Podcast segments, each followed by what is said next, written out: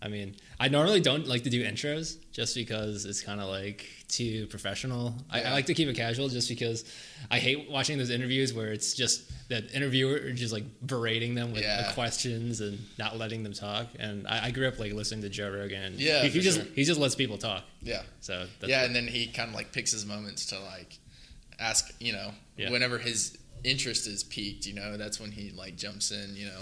yeah. But Some I don't know. Sometimes he like talks too much, which is like more he's recent. funny though, dude. but- he's hilarious. I, I like when he does like a I don't know, like with uh, Randall Carlson. I Yeah, don't know if yeah. you know some of those Yeah. guys, but they.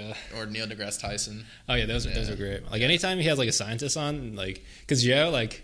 Like he, he he posted like his IQ is like 130, but he, he's not as well read, so Yeah. he he can like extract more of like a, a casual like layman level Yeah. uh, explanation out of like professionals compared to like if just two like PhDs just bounce back back and forth, then like a regular person will like it'll just fly right over Yeah. head. Yeah, no, it's crazy that he's like he's not only a super smart guy, like he's very intellectually uh like he's he's up there. You know, like he his brain just operates on a different level than most people where he can like Yeah. he can talk the talk with a lot of different like scientists and Oh, yeah. like Pretty much like- anyone. yeah, yeah. Any Like he can go from Jordan Peterson to Neil deGrasse Tyson to Theo Von. You know, yeah, like he to can like a fighter to Yeah. like that's never made it to through high school. Right, yeah. And he can relate with everybody. So it's it's pretty cool to like sit down and watch him like just communicate like the way that he communicates with people is like it's very effective, you know. Yeah. So That's a very underrated skill, I think, is For to be able to like talk to people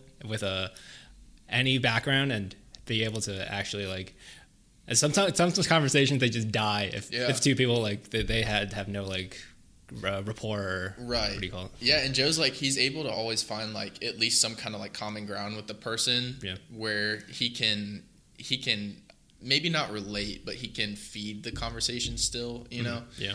And if he doesn't know, he'll tell you like I'm, you know, I don't know much about this. Oh, you can't do that anymore. You, you got to be Yeah. an expert in everything, or you got to pretend like Right. you make your. Uh, yeah, it, it's it's honestly kind of embarrassing when people do that because it's, Yeah. it's pretty easy to tell if you have no Yeah, idea what you're yeah. about. I mean, especially when you start going off and like just you're trying to BS your way through, like just get to the next point, you know, and everybody's like, "This guy's an idiot." Yeah. When did when did you start listening to Rogan?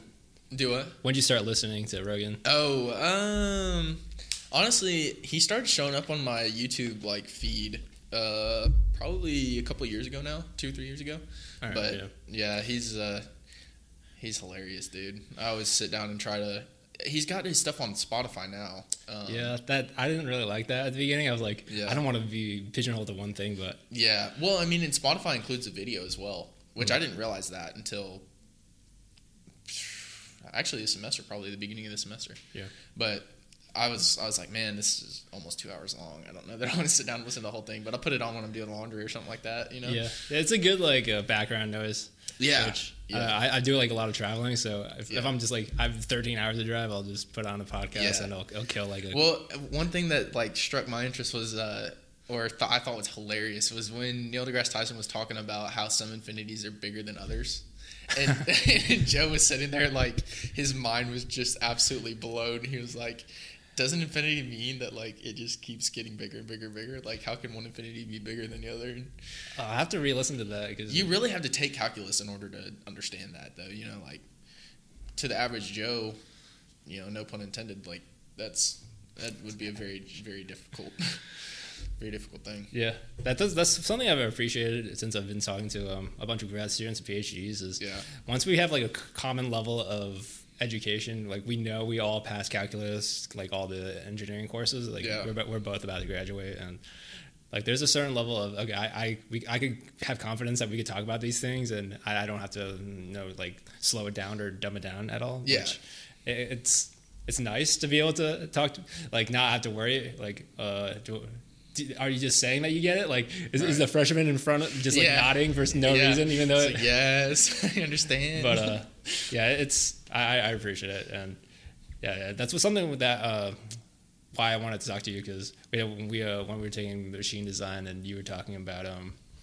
you, you were doing work with the uh, Y12 Yeah. and tell, telling me some you know crazy stories about yeah, uh, yeah, some yeah. of the security uh, Yeah, that you run into Yeah, it's honestly it's kind of like showing up to the plant. So I work for a company called UCOR, um, and they oversee uh, a lot of the uh, nuclear contaminated, you know, radioactive uh, contaminated buildings. Uh, so we.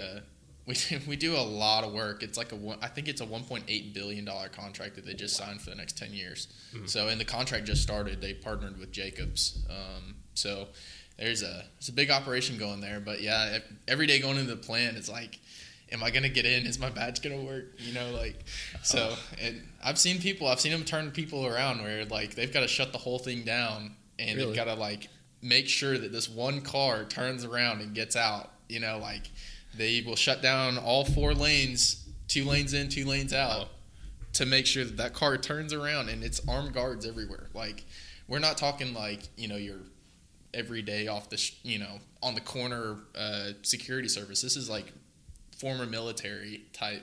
Okay, so they're they're not the uh, the army or whatever. No, but they're- they are. Uh, As far as I'm aware, it is it is like contracted. Okay. Um, they they bring people in, and it just so happens that most of them, from what I know, are former military. So that makes sense. yeah, Wh- Why would they have to turn someone around? Is it just their badge not working, or is it actually someone that? Uh, yeah. Well, so if you're coming in from the Knoxville area, so if you're going from Knoxville to Oak Ridge, which it's like a 20, 25 minute drive, Yeah. if you're coming in from Knoxville, where you get off the interstate, if you end up going straight uh, through like the one light that's there between the interstate and getting into uh, OR, well, let's see here.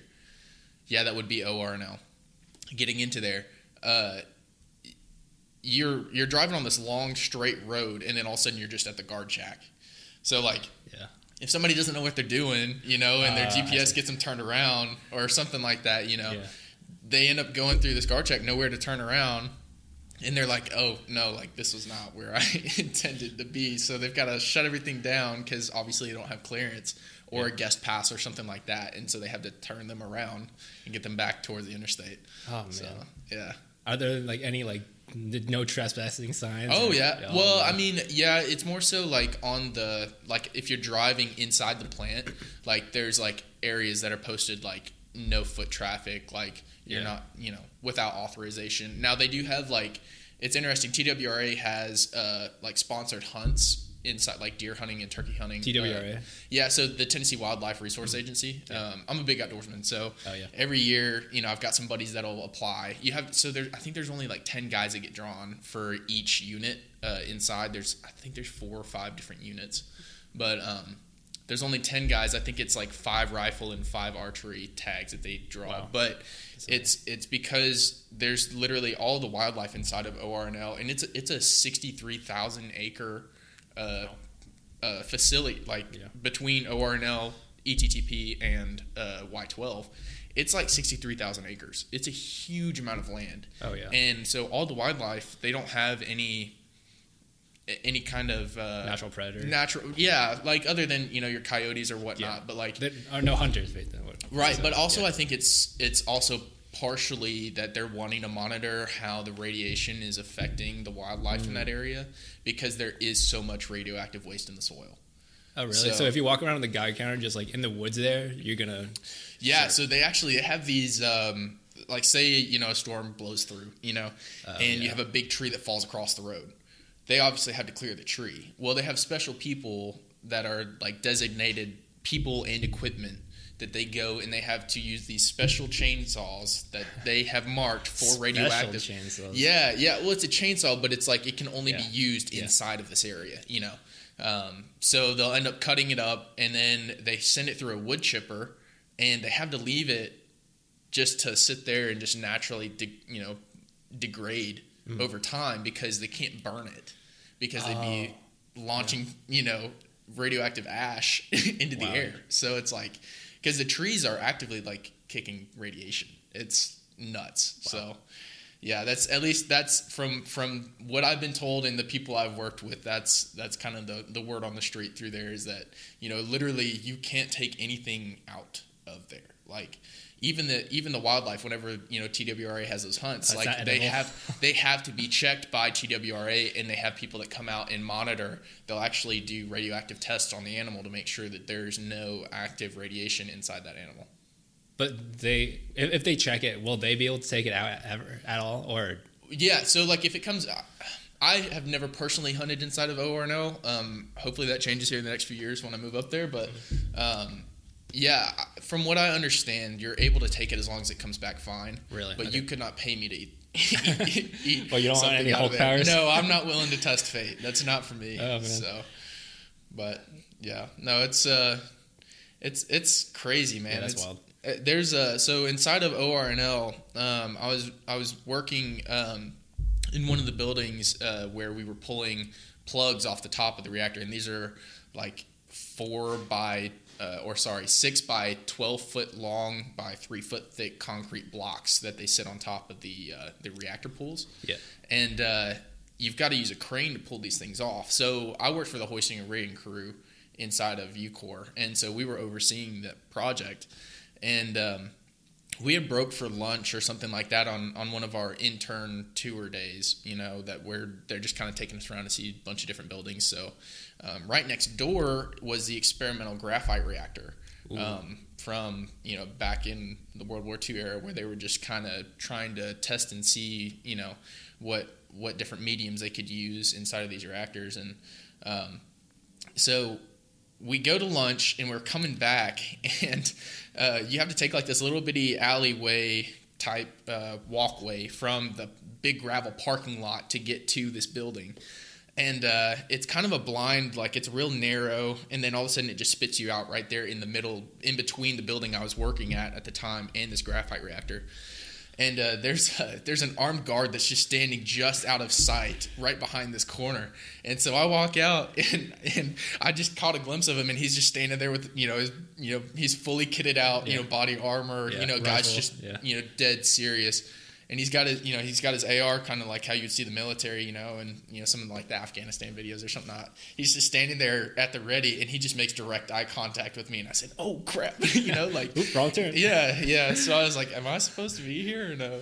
But yeah, no. It was it was uh, it was funny. But yeah, it's it's crazy, man. They've got all kinds of different rules and regulations. Like you uh, you could be walking down, you know, the the main strip there in ORNL where all these you know research buildings and and uh, all these guys, you know, with suit fully suited out briefcase, you know, just Yeah. walking out of this meeting full of Einsteins, you know you'll be walking down and then all of a sudden you just look and there's this big fence that says you're on camera you know do Yeah. not approach fence you know uh, deadly force forces authorized all that kind Yeah, of stuff and you're already inside, and, and you're there- already inside There's another of this higher yeah, level so there's security. there's top secret areas inside of this regulated area already you know like Yeah. you've got to have a badge to get into ORNL but then you have to have like special government DOE clearance to Wow. get into the highly restricted areas is what they call them so Yeah. yeah that's so my bosses would go into these highly restricted areas and i'm sitting there i'm, I'm trying to help them do drawings and whatnot and so i've got to operate based on what they're telling me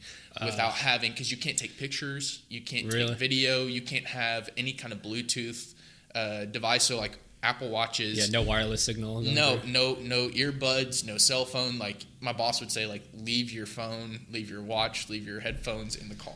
Like All right. Yeah. so, yeah, it's That's it's crazy. crazy, man. Man, so like I, I've been mostly working with like automotive, and that's like the Wild West, like no Yeah. regulation, just throw it at the wall if it sticks. Uh, there's like aerospace, like the commercial, and then there's like the DoD level aerospace, Yeah. which is like more high like tech, top secret stuff. And Yeah. then I'm pretty, I think air, the nuclear stuff probably is the highest re- amount of uh, red tape, where you you you cannot talk about any, not even pictures. Like Yeah, that's a that's like some. It is crazy. stuff. Yeah, my uh, so my brother-in-law, he actually does a lot of. Uh, he's a computer science guy, so he does a lot of programming, um, and he's actually contracted with a company that works with the military, with the Air Force. Yeah. Um, and you know, just kind of talking about you know how secretive you know some of the stuff is. It's just like. You know, he's not even able to tell my sister, his wife, you know, about anything. Yeah. You know, it's just, it's like, you know, if I was, I'm single, but like if I was to, you know, talk to my mom or something like that, Yeah. you know, like I can't tell her. Just the random passing comment of, yeah, oh, how was your day? Yeah, yeah. And some of it, I feel like I almost feel like, you know, since I'm working inside of ORNL and Y12 and like all this kind of, you know, these crazy projects that they've got us on, it's like she could ask me what I'm doing, and I'm like, I can tell you I'm making this lifting fixture, but I don't know what it's lifting. you know, like that's that's you know I'm just as blind as she is. Which Yeah. I plan on getting my my clearance uh, once I get there and work full time. Yeah. As an intern, it's not important as much because you know I'm only there for two or three months. But uh, once I get there full time, you know that's definitely a plan is to go through and get get my uh, clearance. So, Yeah. but that won't change anything about me being able to talk. You know, No. uh, certain certain subjects. But um, yeah, right now I, I just I can say I don't know. You know, like so they sent me a project at the very beginning of the semester where I was uh, creating a, a basically a modified spreader bar, um, but it was a triangular plate. And it had it had three holes punched in it just to Okay, basically yeah. distribute the load. And uh, yeah, I, I was like, you know, I was talking to my boss, and he was like, you know, I can't tell you what it's for, but you know, this is the load that it'll have, you know, on it, and so I'm just running all these different, you know, uh, basically factor of safety calculations. Is it safe? Yeah. Um, all that kind of stuff. So, um, yeah, what kind of stress is it going to see? Um, you know, how high could we crank, you know, the weight and still be within a, you know, the factor of safety? All that kind of stuff. All right, so, you know some general properties and the, Yeah. the geometries of it. Well, no, not even the geometries. not even It's- what it looks like? literally, It's literally like, hey, this Okay. thing weighs about this much. About okay. About this much, Yeah. you know? They, they can't tell you Yeah. So what they'll do is they'll Yeah. say like, okay, this thing should weigh about this much, right? But to be conservative, we're gonna go 120 percent of Yeah. that load. Yeah. You know, so they'll crank it way above what they think it is, just to make sure like you're not gonna ever see any any fracture. You know. Yeah. So Uh, you know the game Telephone?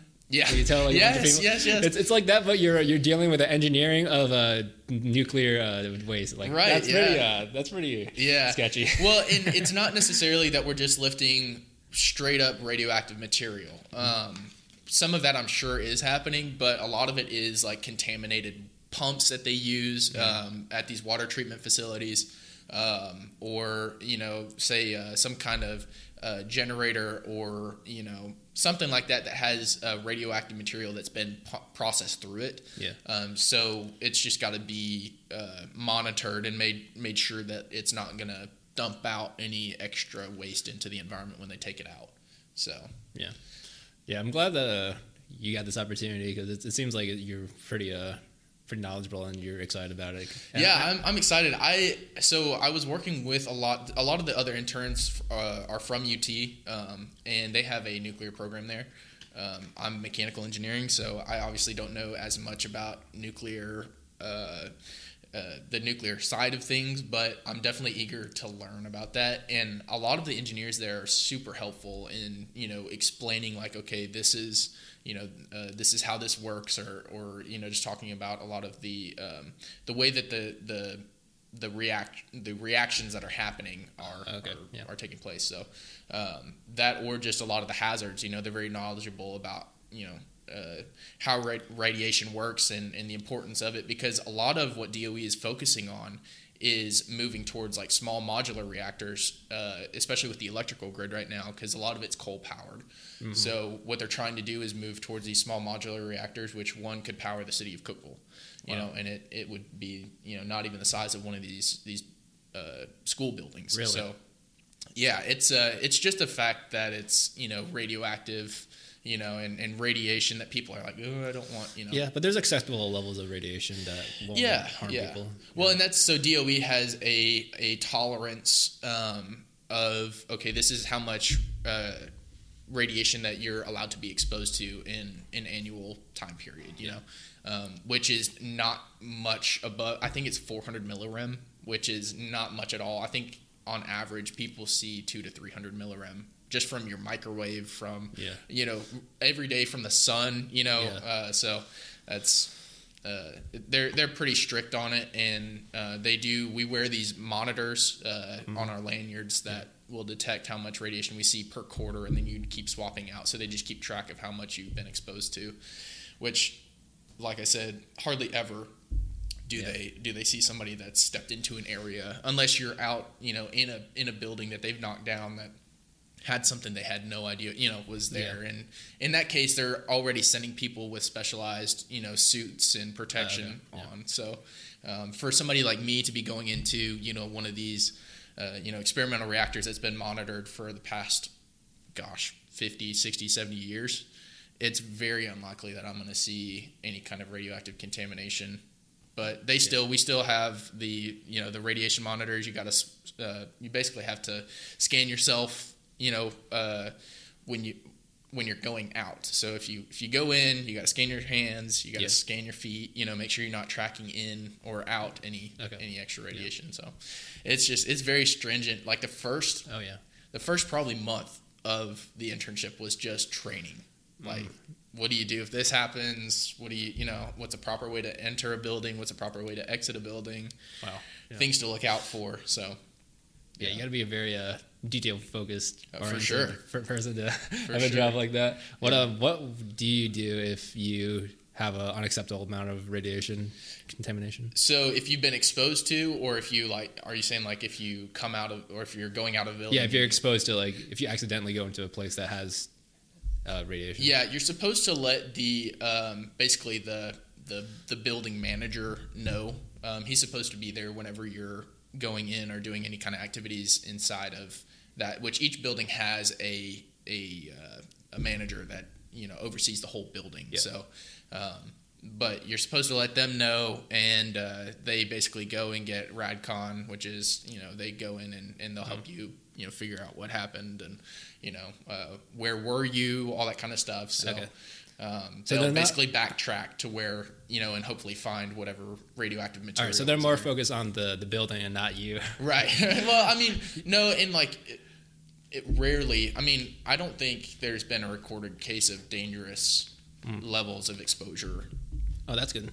I, I was uh, yeah, that's what I was basically expecting, but I, Yeah. I was hoping that, that um, they they would have some you know human precautions like you know like the through like shower or anything Yeah. like any stupid. No, well, and I mean, like they. So the main uh, real health concern would be like asbestos, uh, Really? Okay. because a lot of these buildings are from the 30s, 40s, 50s. Yeah, you know, so they were putting asbestos in, you know, the insulation for all the pipes, in the paint on the walls, all that kind of stuff. So um, that's really, you know, the the the the stuff that you could inhale from just being in a in a building is more of what they're concerned with. you more know? dangerous than the radiation. Yeah, and like they have each of the buildings posted with what potential hazards you could encounter. okay, yeah. Um, so they have like uh, asbestos abatement teams that go in and they just you know basically anything that would be contaminated with asbestos, they go through and and uh, try and clear it out. So Yeah, wow. That's um I was expecting it to be as uh, as stringent as that, but I, I did realize that it's going to be really old buildings. Like some of the uh, reactors that we- we've been able to keep alive, that's it's pretty impressive that they're still you know efficient and compared to like some of all the new technologies that you're talking about. Yeah, well, a, a lot of these buildings are co- what they call cold and dark, where they're not active anymore. So they've Okay. like disconnected the power. They've disconnected, you know, uh, a lot of the utilities. Um, uh, power so far as like you know just to the the the reactor itself. They just Okay, you know yeah. they'll disconnect that, so there's not a potential for any you know issues. But you know you still have lights and stuff like that that you know obviously when you're in the building uh, are on. So. Um, but yeah, it's it's uh, it's crazy. They've I mean they've got everything super super tight. It's a very tight run. Oh, yeah. Very uh, stringent rules based. You know, and if you break if you break that code going in or coming out, you know that's your job right there. Mm-hmm. I mean- so as it should be, you Yeah. know, because you've got to be very careful with this stuff. Yeah, they can't lax the uh, Right. the regulations just Right. because you know you make a mistake. But um, man, I I, I could never do a job like that. Uh, Yeah. I'm glad that I, I I'm doing well and on like the automotive side because Yeah. they're a little more lax and so, so, like the attention to detail that you're talking about. Like I would just I don't know forget like oh I need to go back and then Yeah. forget to do something to clock in or whatever. Yeah. That is Well, uh, luckily, um, the clock in clock out thing they uh, just an example. It, it's really it's really just like um, for that as far as like timekeeping, they're very uh, you know uh, it's more of an honor based thing where it's like you go in, you work the amount of hours that you're you're supposed to get. Like for me, we work four 10 hour days a week, so we get Friday, Saturday, Sunday off. So I could go in at five thirty, and with my hour break, you know, I'll leave at three thirty. So as long as I get my ten hours, they don't care if I come in at six, seven, eight o'clock. Yeah. As long as you get in there and get your work done, Yeah. and get your hours. So but which is also nice because it allows you a lot more freedom. Like if you value your evenings more, you know, you can work up until you know two thirty, three o'clock, three thirty if you want to come in early enough, and then you've got the whole evening to yourself. So it's that's also a nice thing. I didn't plan on going into nuclear. It was honestly they gave me an offer last semester. Uh, they asked me for an interview, and I was like, heck yeah.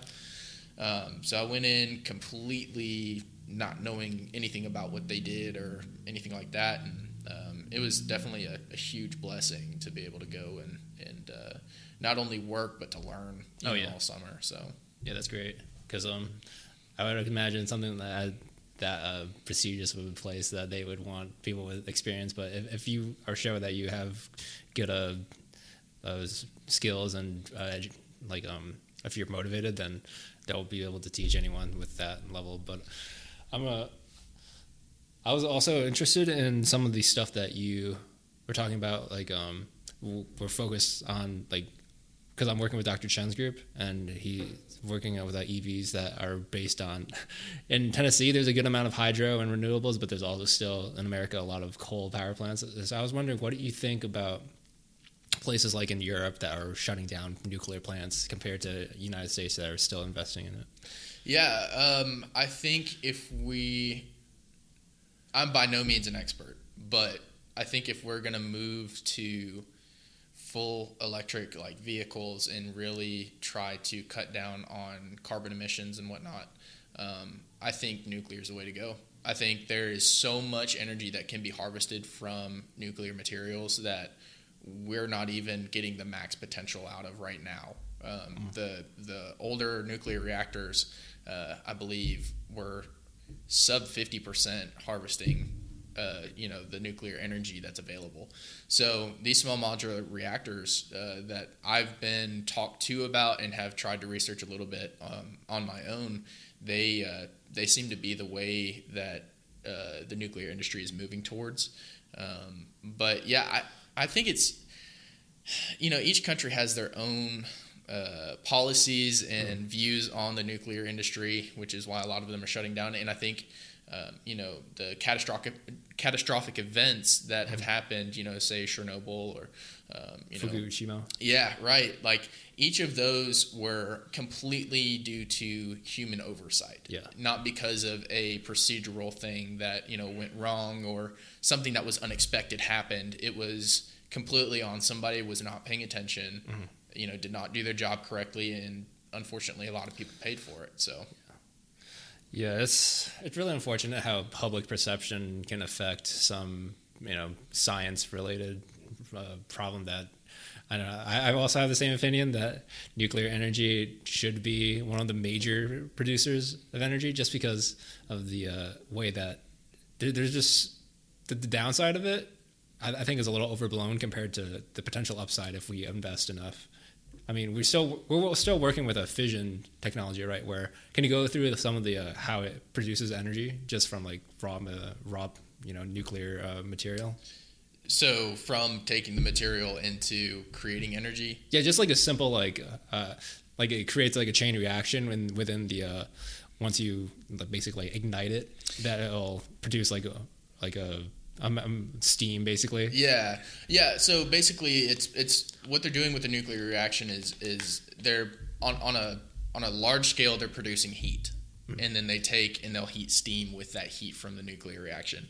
Um, so without me being you know super. Uh, uh, sound and you know the nuclear right. energy you know uh, that's that's really what's happening is they're they're creating an environment inside of the reactor that uh, that basically is what what they'll say uh, uh, creating criticality, um, mm. which is uh, where you become very unstable as a as a uh, nuclear material. It becomes very unstable, um, and heat is produced from the splitting of these atoms. So on a large scale, you know, you're passing water through.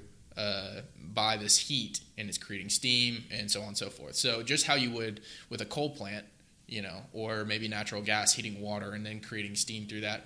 It's the same type of uh, of thing once you get to the heat uh, yeah. uh, aspect. So yeah, it's crazy how like all the uh, energy producing uh, engines are the same fundamental concept, even from coming from like a steam, you know, engine with Yeah. shoving coal, and then that's creating like a train, Right. Or um, even like now we're just creating um, like it, like you just talked about nuclear power plants. It's Yeah. it's the same fundamental concept. It's just the material that you're using that creates the energy is a, lo- a lot more refined and Right. a lot less um, like oh, the, there's no emissions that come from a nuclear power plant. It, you just have to take like is there um, the thing that's passing through is those are the fuel rods, right? Yeah. That those heat up Mm-hmm. when they're they're containing either plutonium or they don't use Uranium. uranium. Okay, yeah. Yeah, either either one. I mean, uh, I believe they're getting away from. Well, no, sorry. Uranium, I think, is the is the select fuel right now. Really? Um, plutonium is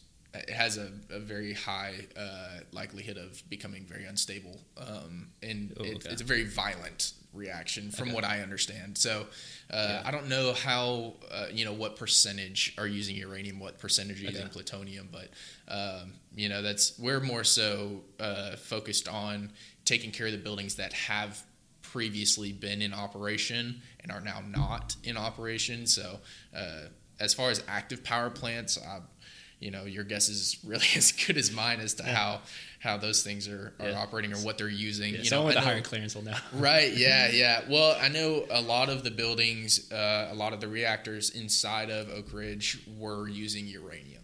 So I know that was that was a very popular fuel um, for these reactors. Okay. So Yeah, I didn't know that uh, plutonium would have. I mean, I, I guess it makes sense that plutonium would be more uh, violent. I, I watched a documentary about the uh, original Manhattan Project Mhm. and the uh, the little man and the fat, or the fat man and the little boy. Yeah. they, they were one was uh, u- uh, uranium, the other one was plutonium. Mm-hmm. Yeah. and they I think they achieved similar. Uh, uh, results in Right. terms of uh, kilotonnage based on the same amount of material. there's also a story. Um, I forget where it's from, but uh, basically they had a plutonium core that was split in half, and a guy was holding it apart with a screwdriver. Mm. Yes. And uh, He- just yeah, and I mean like Yeah, that's the demon core. Yeah, I, I Yeah, saw, yeah, I saw the video of that too. yeah, Those- crazy. I mean, like just just the. I mean, without better term, you know, the balls on that guy to just sit there. And I mean, of course, they didn't know. You know, like I don't think they they knew what they were dealing with right there. You Yeah. know, they're a screwdriver away from a very very bad day. So Oh man, yeah.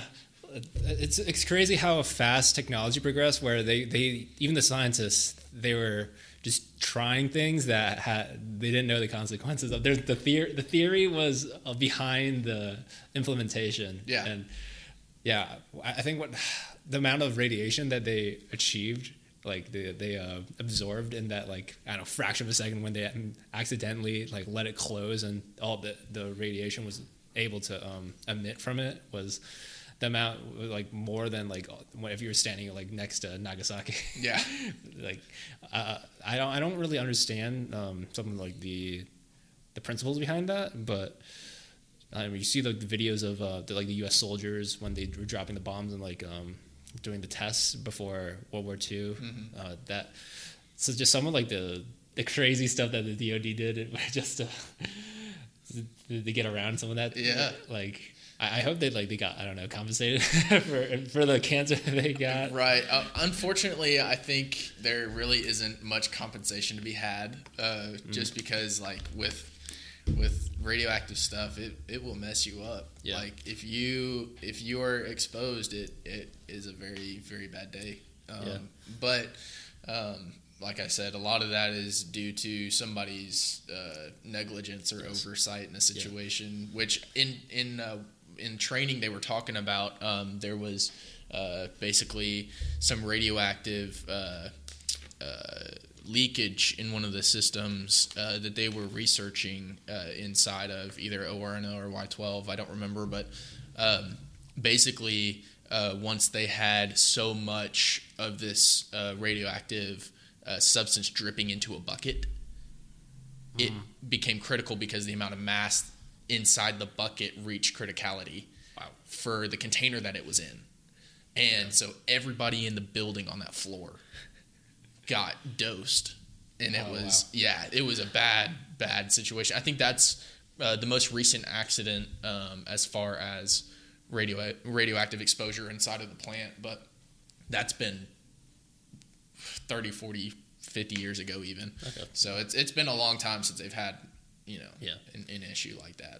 So yeah, most nuclear plants are very safe for the Yeah. most part. So can you tell me about? I mean, you work with the, the nuclear waste, so that that is primarily my concern. I think a lot of people's concerns is like, what do you do with once the fuel rods are spent? So what what are there ways to recycle it? Like, what do you?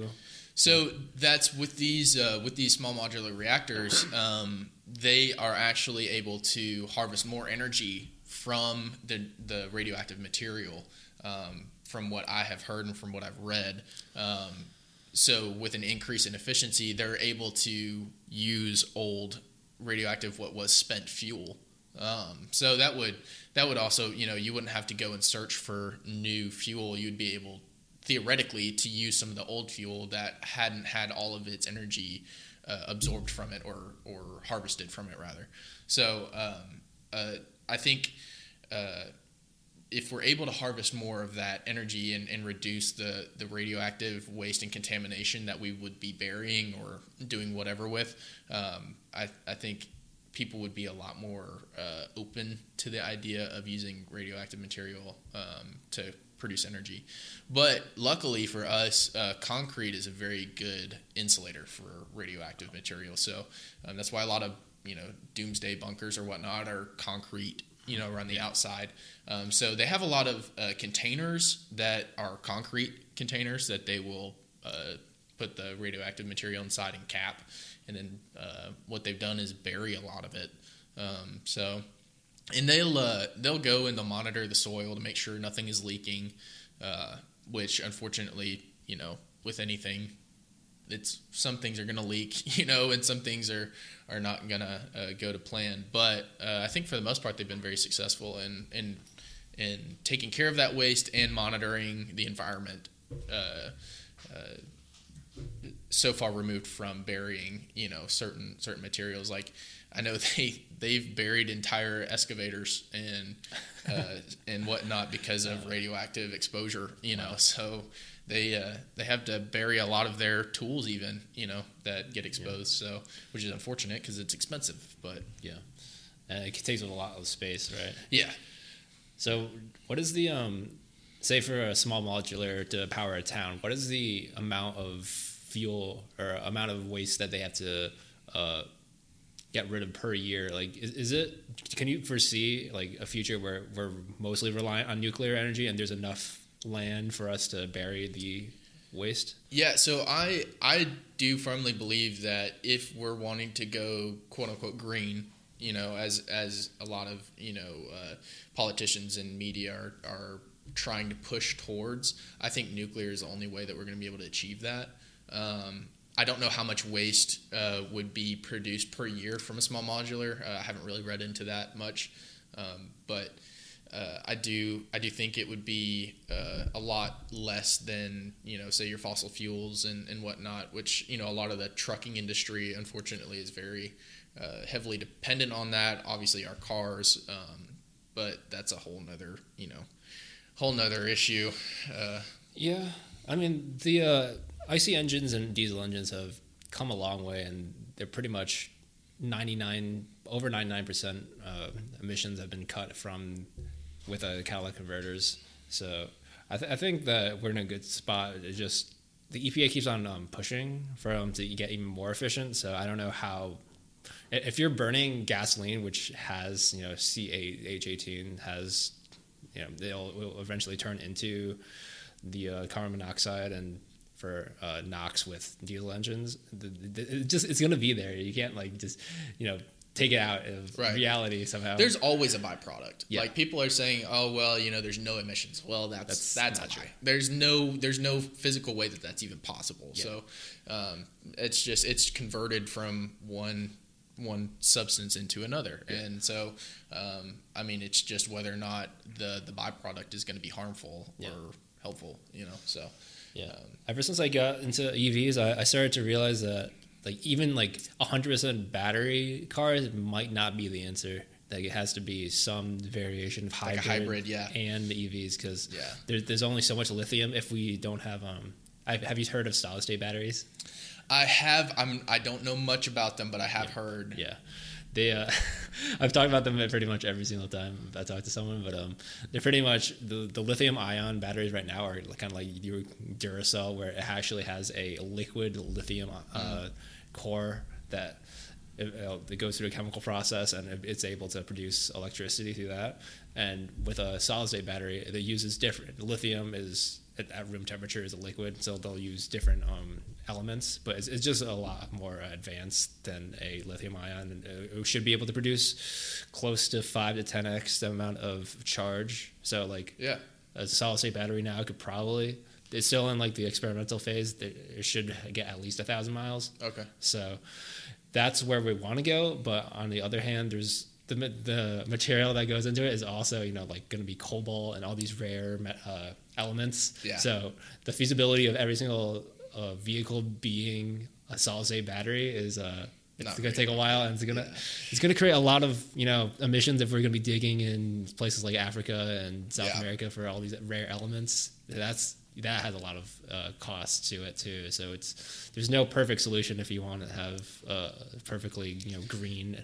Right. Society. Well, even the even the substances that the batteries are made out of, yeah. you know, like that's that's something else you got to look at, and and how how green are we able gonna yeah are we even gonna be able to to make our you know transportation or yeah. or uh, you know the trucking industry but i know like the teslas they're very good at getting you know 0 to 60 yeah. but maintaining that speed over long distances is the issue and that's where the, i think the hybrid would probably flourish yeah. Uh, the most is uh, you know being able to say you know in the city you know uh, you're you're on your you know electric and and then once you get on the highway you're able to to go those longer distances with oh, yeah. the hybrid so but yeah it's it's just it's very interesting to see where the transportation industry is going i also so i talked with dr chen when i was uh, in his class uh, for dmc last semester about you know joining his research and unfortunately i think he either got a little bit busy or things just fell through but i never did end up getting on the team um, but you know, just through his DMC class, you know, talking about you know the way that the electric vehicle industry is going, um, you know, and the and the possibilities that they've been able to. Uh, uh, take, taking ideas and actually making them reality and, and uh, you know making the electric car more efficient and and actually uh, you know making it feasible to have electric cars you know uh, even if it's just in the city you know for now you know hopefully long term we're able to see more progress into you know uh, trucking industry and you know more uh, everyday use you know for somebody that's got to go however far to see family or whatnot yeah. but um, yeah no it's, it's very interesting it's a it's definitely a uh, uh, very quickly evolving industry right now so oh yeah I mean it's it's crazy that the first Tesla was 2007 and now we have a, a decent market share of different companies making electric cars. And I, I just saw the new uh, Tesla semi come out, and that yeah, I'm, I'm excited to see that because a lot of people are like dismissing it because of the amount of weight that it has. They actually have a, a government like a loophole where maximum uh, tonnage of a regular semi is like eighty thousand pounds, but they they were able to get eighty one thousand or so. They the, the amount of um, range you have is limited on the battery weight, basically. Right. and hopefully that that will become more advanced, where we will be able to replace some of the uh, the diesel trucks that. Yeah. Um, that's like, I, I think, pretty underrated about how much um, emissions that we have. Like if you if you actually dig into the amount of um, CO2 emitted, the, the, amount of like transportation of like of public uh, passenger cars are is very low. Like for like regular people, yeah. Like the uh, shipping industry and also like airplanes, the, the, those are like massive in the amount of um, CO2 they emit. So I'm, right. Excited to see what the aerospace and also the transportation industry can do with uh, EVs. Yeah, we've uh, we've briefly we briefly touched on it. Um, I'm with Dr. Roberts in his uh, propulsion class right now. We've we've briefly touched just the idea of electric aircraft and mm-hmm. and uh, it's uh, it's a little bit more far fetched in in the uh, aircraft industry right now, um, just purely because of the amount of thrust that's able to be produced uh, mm-hmm. with you know uh, with I guess electric uh, airplane you know engines and whatnot. But um, it's definitely it's it's going to take a lot of work, but I think if we're really willing to put in the time and the resources into developing systems, I think we could get there. Yeah. Um, but yeah, it's just it, it's tough. Uh, it's tough when there's not you know a ton of government you know help going into uh, Really? Creating. You know, I, I mean maybe not government help, but um, Well, there is a lot of uh, it's, there are a lot of funding from uh, government going into passenger. Like Tesla Yeah. gets so much government uh, right funding. for for vehicles. You know, for so so for, they like, aren't getting it in uh, I mean, aerospace. from and I could be completely wrong, but at least from what I've been able to gather, Mm-hmm. um, you know, there's there's just not a ton of focus on it right now. Not as much as you know your automotive industry. Mm-hmm. Um, now I haven't been to conferences or or whatnot, you know, on on uh, the aerospace side of things, but um, I definitely think uh, if if we were really really uh, focused on uh, the aerospace industry, we could take leaps and bounds like the automotive industry in creating an electric airplane. So, Yeah. um, Yeah. but we'll we'll see. I don't know. There's it's just it's hard to get away from fu- the fuel, like the jet fuel. Really? It just there's so It- much thrust that's Oh yeah, it's so energy dense. That, Yeah, that's what I'm saying. You know, it's it's just it's it's hard to get away from that. And the same thing with the cars. You know, like you, where I think uh, the the the standard vehicle, you know, uh, uh, gasoline vehicle engine is Yeah. only like 35 percent efficient at best. Yeah. So there's definitely a lot of energy in there that could even be further, uh, you know, harvested. Mm. Well, that So, that's I'm taking IC engine with Dr. Chen, Yeah. and there, there's a lot of limitations. Yeah. When we talked about um, just what ha- has to happen for a gasoline to be transmitted into the the wheels, there's just Right. so many uh, systems that every single one cuts the efficiency Losses. down. Yeah. So there's a lot of heat losses, a lot of uh, translational losses when you're you basically when you, your piston goes up and down, you have to turn that into rotation like a bunch of times. So your transmission differential, the drive tra- uh, drive shaft. That it's it's probably not going to get that much better, It's back to the game of telephone, man. Yeah. It's it's it's one system to another to another, and Yeah. the, you're encountering losses at each stage. and yet you know? like even like my 12 like yeah 12 gallon car can get 400 miles, which it's, it's, it's really nice. And then you can just you know fill up at the gas station in like five minutes compared to a battery right now. know. Right. That and that's the other thing with the transportation industry. You know, with the truckers, like these guys are time dependent. You Oh, know, yeah. and they can't afford to sit there and wait three, you know, three, four, five hours for their trucks to recharge. Oh, yeah. You know, so that's that's there's just a whole lot of pieces to this puzzle that have got to align um, in order for things to really switch. So uh, yeah, I want to talk to you about the, the propulsion. So um, I talked to Dr. Pardue a little bit, and yeah, he said that aerospace is pretty uh, far behind in terms of EVs, but they want to eventually look into it. Mm-hmm. Uh, I don't know if the limitation on what they're waiting for is like I don't know peak oil. I know that's just like a thing. If if if there's enough oil then or enough uh, fuel for the airplanes, I don't see a reason to like th- there isn't. I'm, I'm still trying to wrap around. Is there a good reason for everything to be electric? And I mean, I, I haven't looked into the like gas uh, greenhouse emissions of airplanes, but for aerospace and for truckers to all be electric, like what is the have you uh, did uh, Dr. Roberts talk about how much thrust compared to uh, EV, uh, a regular, you know, turbojet? Unfortunately, no, I don't know those numbers. Um, I do know though that uh, the the jet engine, you know, in the 757s, uh, they they can power at at takeoff. Whenever the amount of energy that's produced at takeoff can power an absurd amount of homes, like something like 30,000 homes or something like that. It's crazy. Uh, So getting from, could- like, I could even be wrong with that. It could be even more, but it's it's a ridiculously high number of homes just in that one moment at takeoff. The amount of the Oh, amount not of even energy. just speeding up. No, no, just just getting the plane off the ground. The amount of energy that's used right there could power a crazy Wow. amount of houses. So it's uh, there's a lot of energy being produced in that one moment. Yeah. Um, so yeah, I, I don't know. I don't know that there is really a, a need for every single thing to go electric, um, especially if we can improve efficiency. Um, you know, it, it's just hard to see it's hard to see everything changing at least you know in the next 30 years you know Yeah. 20 years uh, it's uh, there's a long way to be uh, to to to go rather um, to to reach that. But I don't know. Anything's possible, man. I've I've been surprised, you know, Yeah. especially with how automotive, you know, the automotive industry has made leaps and bounds. So Yeah, that's something that I really like being in the automotive industry is they're willing to just throw things at the wall and yeah, some things that like water powered cars I don't know if that's gonna ever happen but yeah.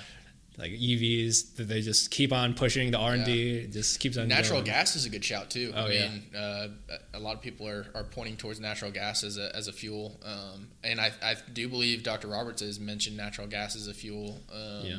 even in the uh, the aerospace industry. So I don't know. Anything's possible. It's just uh, there's a there's a lot of different ideas out there right now. Mm-hmm. Um, so it's kind of you know.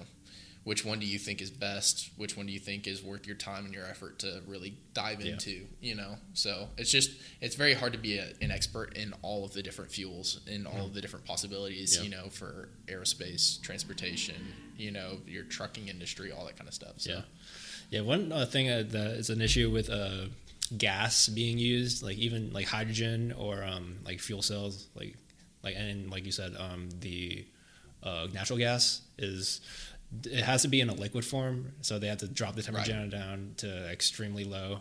Um, I don't know exactly how. I- think they use uh, either some compression or they they use a uh, what do you call it? Uh, the cold what or they um the amount of effort that it takes for them to bring it down to that uh, temperature it might not be worth it for a lot of applications but there are specific applications where it could be useful so, Right. And and you know, natural gas. Uh, I believe they've classified it as semi-renewable, if I'm not mistaken. really Um, yeah, just because there's so many deposits. Um, Okay, yeah. So and uh, I don't know. It, I'm not an expert by any means on any of this, but um, it's just there's there's a lot of different, like I said, potentials um, to be explored. So Yeah. yeah it's an exciting time to be a mechanical engineer It is, I- yeah. i'm glad that I, I was originally cs and everyone was like by the dot- like dot-com boom and Yeah. then, like the early like 2010s like you got to be a cs major to do anything in the next yeah, But like the next, I, I think the next fifty years for mechanical engineer, there's gonna be so many technologies that we need. Like if, if, if we're gonna bring like electric cars into like a, a at least half of the market share, then like someone's gonna have to design all the batteries and all the systems for them. And yeah, it's it's pretty cool.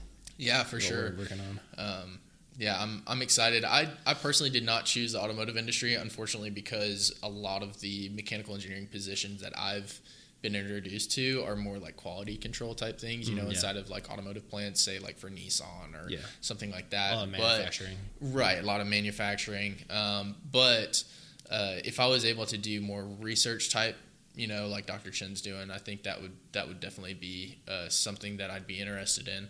Um, and actually, long term, I would love to get into the aerospace uh, industry. So, um, but that's more of a long term goal um, for me.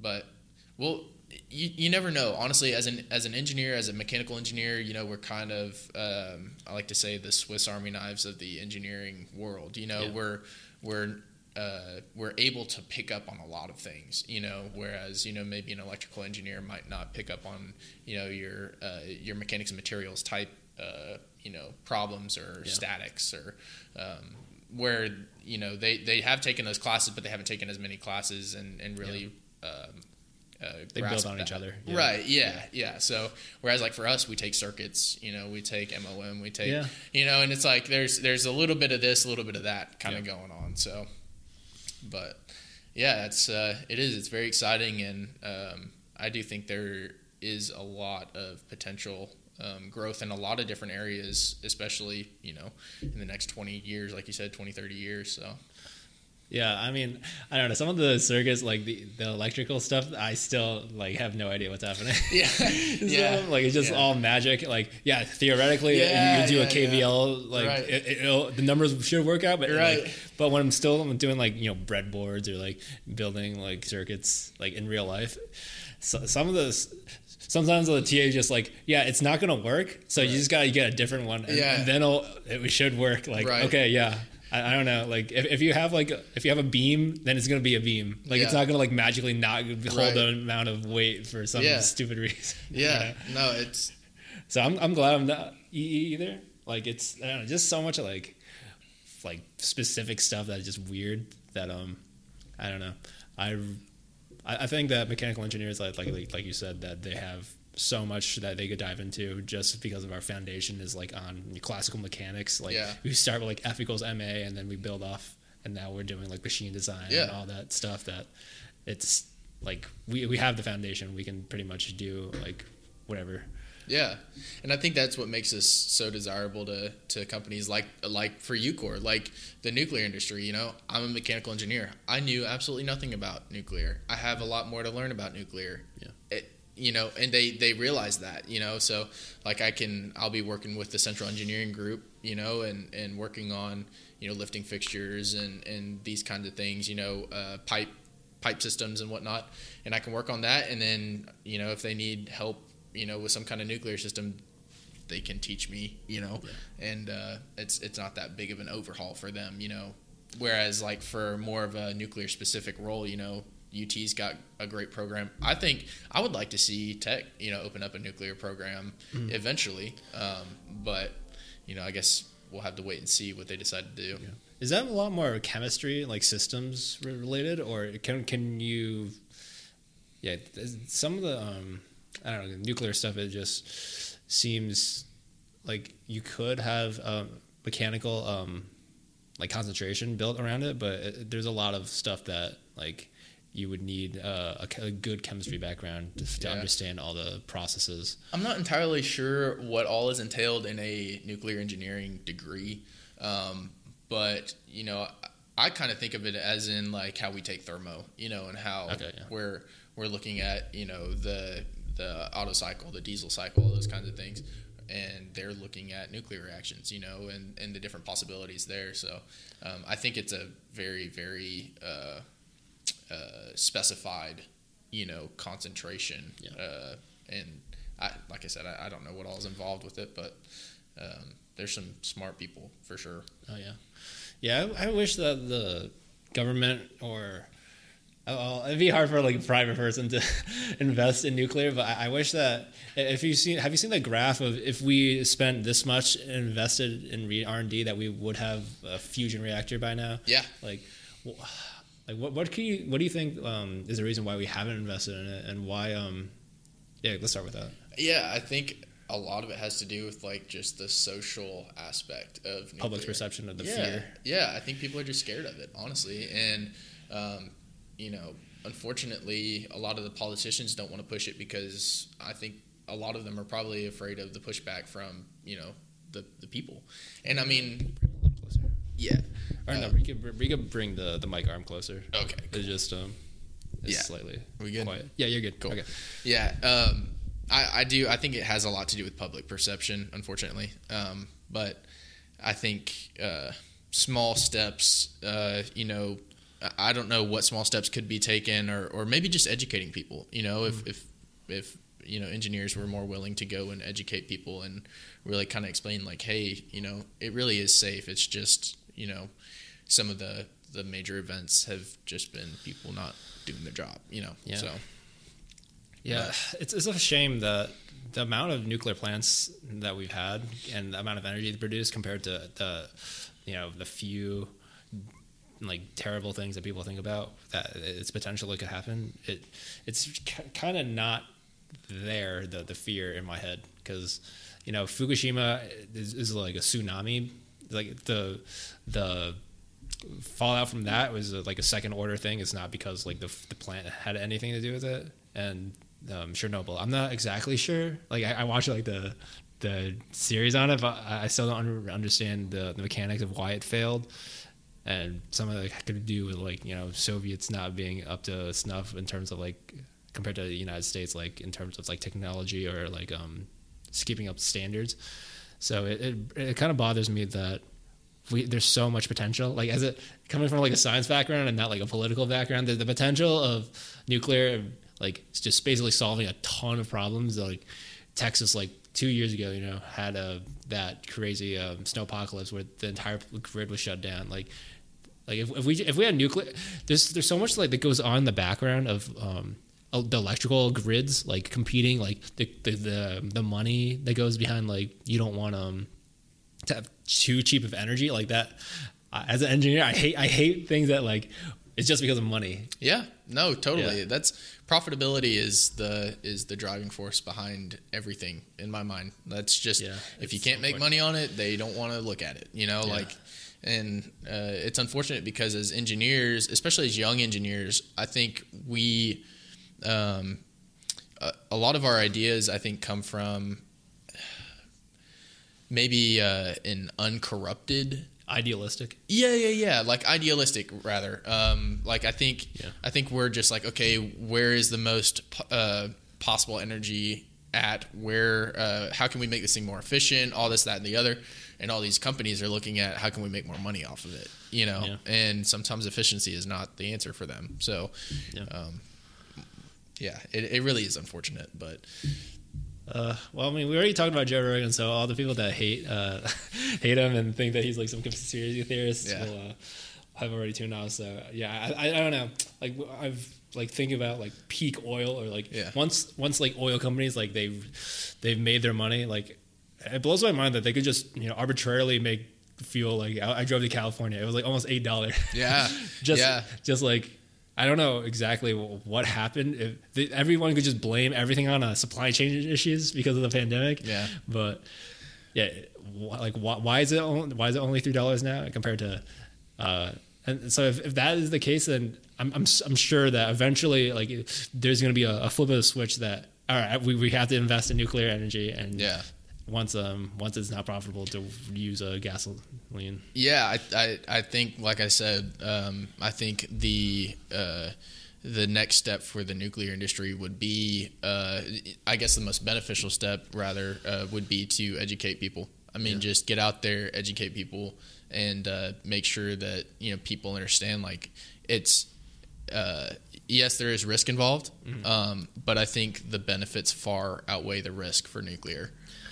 Yeah, yeah, I agree. It, it just when there's politics involved, I just Yeah. I, I can't handle.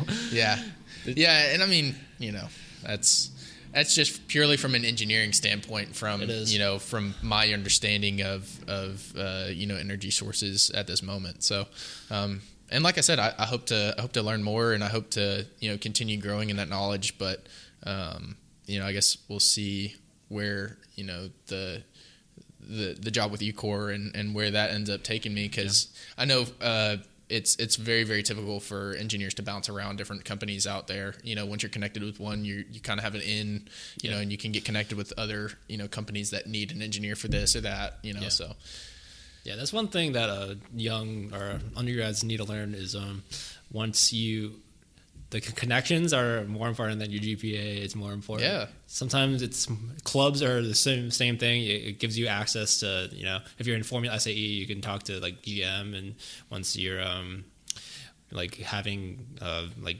conference meetings or stuff Yeah. like that, and like. th- th- It's, it really is like who you know. Like even if you're like the best engineer and you don't know anyone, then like there, there, there's always someone that people like more than you. Yeah, it, So- it it blows my mind when I talk to other you know some other seniors that you know I'm like, hey man, you know what what are you doing in the spring? You know after you graduate, what's uh. what's going on? And they're like, oh, I'm moving home. You know, like I'm gonna move back with my parents. I'm like, okay, cool. You know, like you got a job back home or like what you know what do you plan to do? No, you know I might try to find an internship somewhere. You know, oh okay, well. You know, what other internships have you done? Oh, well, I haven't done any yet. You know, I've just been focusing on school. And I'm like, you know, you, Yeah. you gotta, you, you kind of got to get on that horse and, and get going a little bit, you know, and, uh, I understand like for me, I was very blessed, you know, my, after my freshman year, I got an AutoCAD internship. Oh, so nice. I, I ended up, uh, doing a lot of drafting for a company out in Smyrna called Procon. Um, but, uh, you know, that kind of got me the in. Honestly, that's what UCOR asked me about was my drafting experience. And, um, so that was, it was very helpful. And a lot of companies are not very, uh, I guess, freshman friendly because you haven't gone through a whole lot of engineering courses. No. But you know, just get out there, go to the career fairs, shake hands. You know, even people that you're studying with, like make make as many connections as you can because somebody might get an in with a company, you know, years down the road, and you might be sitting there, you know, twiddling your thumbs, trying to, you know, uh, maybe not twiddling your thumbs, but trying to figure out what the next step is, and you know, you get in touch with them again. They're like, "Hey, we're actually looking for an engineer." You know, like it's it really is about the hands you shake. You know, like you're shaking hands. You know, you might not have a 4.0 GPA, but you know you're willing to work and you're willing yeah. to learn you're willing to say okay i don't know much about this but i want to learn i've got a good work ethic you know um, so it's it's just effort and getting out there and shaking hands and and yeah. uh, and making connections you know and that's that's what i've learned about life just through college man like it's just you know like this you know like you yeah. and me you know we were sitting in class and just ended up striking conversation over something yeah and, i think we got there early and uh, yeah. we're just doing nothing so. yeah so i mean and honestly just being willing to open up that door i think is uh, you know for a lot of engineers you know we're kind of typically known as being like socially awkward a little bit yeah. you know but that is a problem yeah for a lot of engineers that's something that i've, I've talked to pretty much everyone about is like we're very like uh, logic rational based and it's, it's hard for us to well, I, not everyone's the same, obviously. There's more people that are more social, and that's something that I've worked on a lot. Is if you if you have no uh, charisma, no like people skills, then you're not gonna be able to get places where you want to, and like it doesn't like the the same story I talked about is that the guy in the basement, the brilliant engineer that just like writes them the million codes or is like the best, you know, whatever. Like he he'll die in his basement alone, and no one will ever hear his ideas. Compared to someone that like he he might not be the best, but he's able to communicate ideas and be you know uh, people friendly like yeah. that's a lot more effective as an engineer communication skills i would say are up there with the most important of your yeah, abilities it probably might be the most important Yes, if if not if, one of the most, yeah. it is the yeah. most. Just because if you get like, I don't want to talk about dumbing it down for the business majors, but it's something it's something like that. If you're giving a presentation, I was giving presentations for like my vice president, and he he just wanted like a very high level compared to like the microscopic like you know stress calculations. He yeah. didn't give a shit about any of that. Yeah, it's all about like just tell me what is important in five seconds or less, and yeah, that, that's the presentation. Like, no, and like honestly though, being able to communicate with the business guys or with yeah. the finance guys, yeah. like, and being able to explain to them the importance of what you're working exactly, on, yeah. like that's just as important as the project itself. Because if you can't communicate it with anybody, it doesn't mean anything. No. So, so I appreciate yeah you talking about this. So we started talking about you know uh, electric planes and whatnot, and I honestly I I no clue you know, like as far as like moving towards electric stuff. Oh, I mean, know, you, like, you, probably know more than I do, and I just VS like like because uh, Dr. Roberts yeah. he's teaching propulsion. Like, what um, what kind of stuff do you learn? No. Yeah, so basically, it's it's the um, you're you're learning a lot about the states throughout the engine. Like you've got your inlet, you've got your diffuser, uh, you've got compressors, you've got your combustor, all that kind of stuff. So you're you're kind of moving through like you would for ICC, you know, for your internal combustions. It's pretty much the same thing, just for jet engines, you know. So you're looking at uh, turbojets, turbofans, all that kind of stuff. The different, you know, turboprops, which they're not really, you know, we we don't really study a whole lot of turboprops because yeah. they're not really being not, used. Yeah, they're just uh, blades, right? There's, right. There's, there's, you always see like that little inlet on the bottom of. That is that just for like cooling, or does it actually do anything? Yeah, yeah. So it's an air intake. Um, so there's there's there's a lot of um, so a lot of it has to do with your your mass flow uh, mm throughout the engine, and and particularly through the core of the engine. Um, if you're talking about a turbofan, um, but yeah, it's uh, a, a, lot of it has to do with the amount of mass that you're taking in through the inlet um, okay, and, yeah. and pushing through the engine. So that it has a that's it's really uh, it's all about producing thrust because your your thrust is based on your your mass inflow combined with your fuel flow uh, okay. in the engine, yeah. and then you're multiplying that times your airspeed through the engine. So. Oh, okay, which yeah. the the compressor has a lot to do with that because you're building up pressure inside mm. the engine to release through the back, which is creating thrust. Okay. So. And the uh, the air that flows through, say like the top of the, the wing compared to the engine, so that is not going to be the same compared to like if you're we're taking aero, right? So you, you know like the basic uh, principle of uh, lift yeah, yeah, yeah. Where like if you have like a, a wing shape like that, mm-hmm. you want the air to move like at a similar speed, but it's going to create a lift because right. there's going to be a difference in the the speed. Uh, so is the mass flow um, based on the compression? It's going to be is it going to be higher because of the uh, the fans that are compressing the air? No, no. So the um, the the mass flow. So through, say, we're talking about a turbofan, right? Yeah. So you have basically um, you have a bypass ratio, which is basically the amount of air that's flowing through the core versus the amount of air that just passes through the fan and passes through the fan nozzle versus passing through the primary nozzle through the center. It's uh the the fan goes around the the tur- the the jet core. Um, so there's a lot more air that'll pass through the fan than will pass through the core, which makes sense if you're if you're uh, if we were able to look at a diagram right now, it'd be a lot easier to explain. But Yes, um, yeah, it's uh, there's there's a there's a lot more mass that flows around the core than passes through the core, which the core is constantly building pressure inside of the combustor for that ignition and then the pressure released through the backside of the engine. So Okay, yeah. So for a, a uh, engine to be electric, there's going to be no ignition, right? So Right. it's, it's going to be extremely difficult. For, like even if it built pressure, it wouldn't really have the uh, ignition that will create the thrust. Yeah. which I, I'd imagine it'd be a fraction of what actual turbojet could get. There's something you can look up. Uh, I believe they call it an Airbus, uh, is what they're calling it right now. But I believe that has a concept for an electric uh, jet engine on it. Um, as of right now, it is just a concept, from what I'm aware.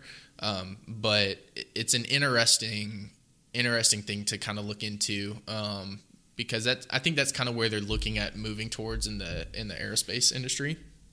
Um, but yeah, I, it's hard for me to imagine being able to produce thrust that the the, the required thrust in order to uh, you know really change the aerospace industry over to electric. Yeah. What you just talked about, does that have an, an ignition or is it No, just- no. So what what makes a jet? I mean, the jet has compared to a prop plane. Basically, you could you could have an electric prop plane, but that won't be able to uh, lift like a 747. Right? Right. Yeah. I, I I have no idea. And honestly, for electric stuff, I think probably a prop would be the first thing to start with. You know, Yeah. because uh, electrically you can you can produce electricity to turn a Yeah. prop. Yeah, that wouldn't be hard. It'd be Yeah. the same. It's the same concept as turning a drive shaft. Yeah. You know, um, but as far as a, a electric jet engine, I have no earthly clue on how they would manage. I don't think it would be if there's no fuel being combusted. I don't think it would be a jet engine. right. So yeah, they would have to. There'd be something weird going on for them to. Yeah, there would there would be no fuel to Yeah, ignite. right. What, what are you doing? It would purely be a, a pressure, a, a, a constant buildup of pressure inside being released. Um, but I don't know how that would be produced with an electric system. Yeah, yeah, that's something for someone higher level. yeah, about. yeah, that would be But, that's uh, for Dr. Roberts. I don't know. He's he's kind of I think he's looking into it. Um, uh, he's he does a lot of work. Um, from from what I've gathered in class with you know the military, he works a lot with. And, Okay. Um, you know with uh, Boeing, he works a lot with Boeing. Oh, so yeah. that's uh, he's he's kind of on the forefront of that. So Yeah, I, I just watched a documentary about the uh, F twenty two uh, Raptor, and Mm-hmm. I, I- I remember seeing that as like the premier uh, fighter jet, and I, I didn't realize it was built in the eighties. Yeah. where they had like these Yeah. some like super old school computers, like like like not even like CAD, like Right. barely like it's unrecognizable. Is how it's crazy. and somehow that thing i mean it's just honestly i don't know how much better the f-35 is but it's it's incredible that they were able to build that thing in the, yeah, in the 80s yeah, it's crazy, and uh, they. Uh, it, yeah, it's nuts. The fact that they were able to use that technology to build such an advanced, you know, system that is Yeah. still used today. Like, yeah it is yeah honestly i I- think the the money sink of the f-35 that I mean, I think they just won a contract, so they wanted to throw some money at it. But Yeah. the F twenty two, I think, is just unbelievable. The, some of the material technology, I, I think a lot of things are, is limited by materials science, which is why I'm interested in it.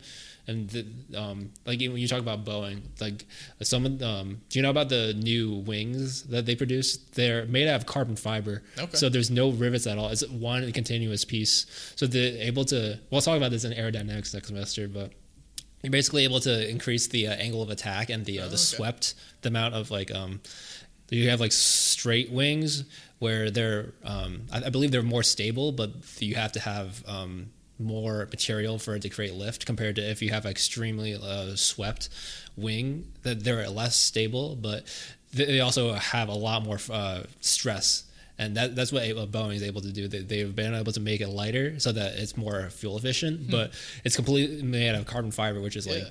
trip. I think triple the like uh, amount of stress I could hold. Yeah, it's a really to, strong material for yeah. its weight. Yeah, compared to steel, which yeah. they've been using, and then there's no rivets at all, so it's right. completely um, one piece. It's huh. it's actually really cool how um, material science is like what is pushing some of the uh, the limits. Like uh, one of my TAs for one of my classes is uh, working with 3D printing carbon fiber, which yeah. is really cool because like with some of the 3D printing I've dealt with is just like prototyping, but yeah. eventually they'll be able to prototype with the amount of stress because like PLA is like weak compared to steel. But if yeah. you could 3D print your prototypes completely like as the material, then you can just completely bypass the theoretical calculations. Yeah, yeah. I mean, as long as you have a, a a good way of, of testing the scale, you know, yeah. and, and, making sure that when you scale it up, you know, obviously things are going to be identical, you know, but yeah. uh, you should look into, uh, I got to tour uh, a plant up in uh, Wisconsin for uh, Cirrus, Cirrus Planes. Mm, They're a private jet company. Yeah, um,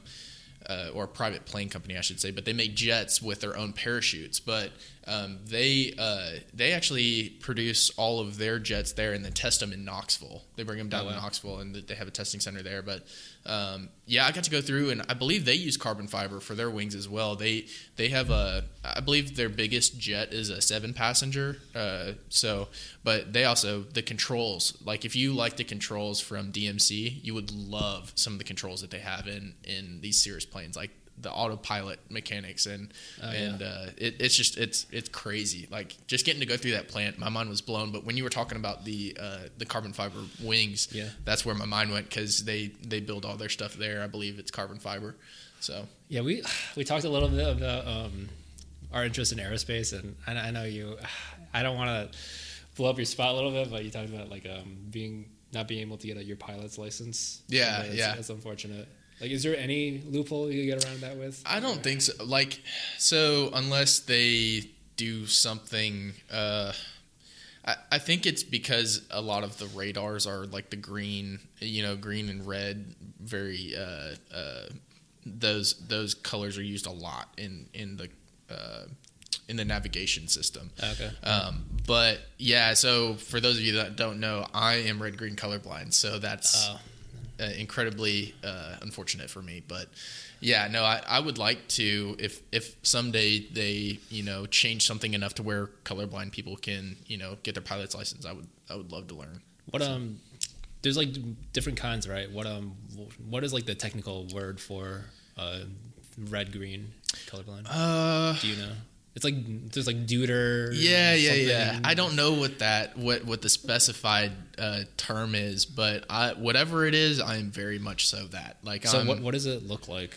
Basically? So okay, it's hard it's hard to describe somebody yeah, that's yeah, not because like so the best way I could describe it is if somebody told you a banana was blue your whole life you would learn that that color is blue. Yeah. Right. So like even though I don't see the same brown or red or green that you do, because those are the three colors that are that are muddied together. Um, even though I don't see the the red, the green, the brown that you do, my eyes still recognize that as brown or as green or as red because that's what I've known my whole life. But when you do a color wheel, and you put all those colors together, I can't tell the difference in a lot of the darker shades or the the mid shades. You know, neon colors, I do great with neon colors. Like, so you can tell if it's green, if it's a neon color compared. Yeah, yeah, yeah. So like the really? the color of the dirt out here versus the color of the grass. Like mm. I can tell what's dirt and what's grass because of the, the color difference because the grass has a lot lighter shade to it. Uh, okay. Yeah. But like say um, you know the uh, the difference in you know like a, a a Christmas green light, you know, Christmas tree green light on the tree or a red light. Yeah. I can tell what those colors are only because of the neon red and the neon green at the tip. Oh, okay. Yeah. Yeah, because it's it's yeah. a the the more light has yeah. been you know shown on it. So, um, but yeah, no, the the color wheels. If I was to do like a color wheel exam, you know, where they put like a letter or a number yeah, or something I've like, done those. Yeah.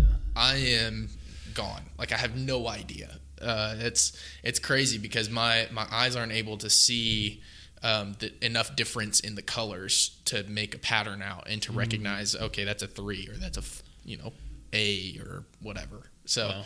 yeah, it's it runs through. I think it's passed by the mother, but only like 0.02 or 0.03 percent of women are affected by color blindness.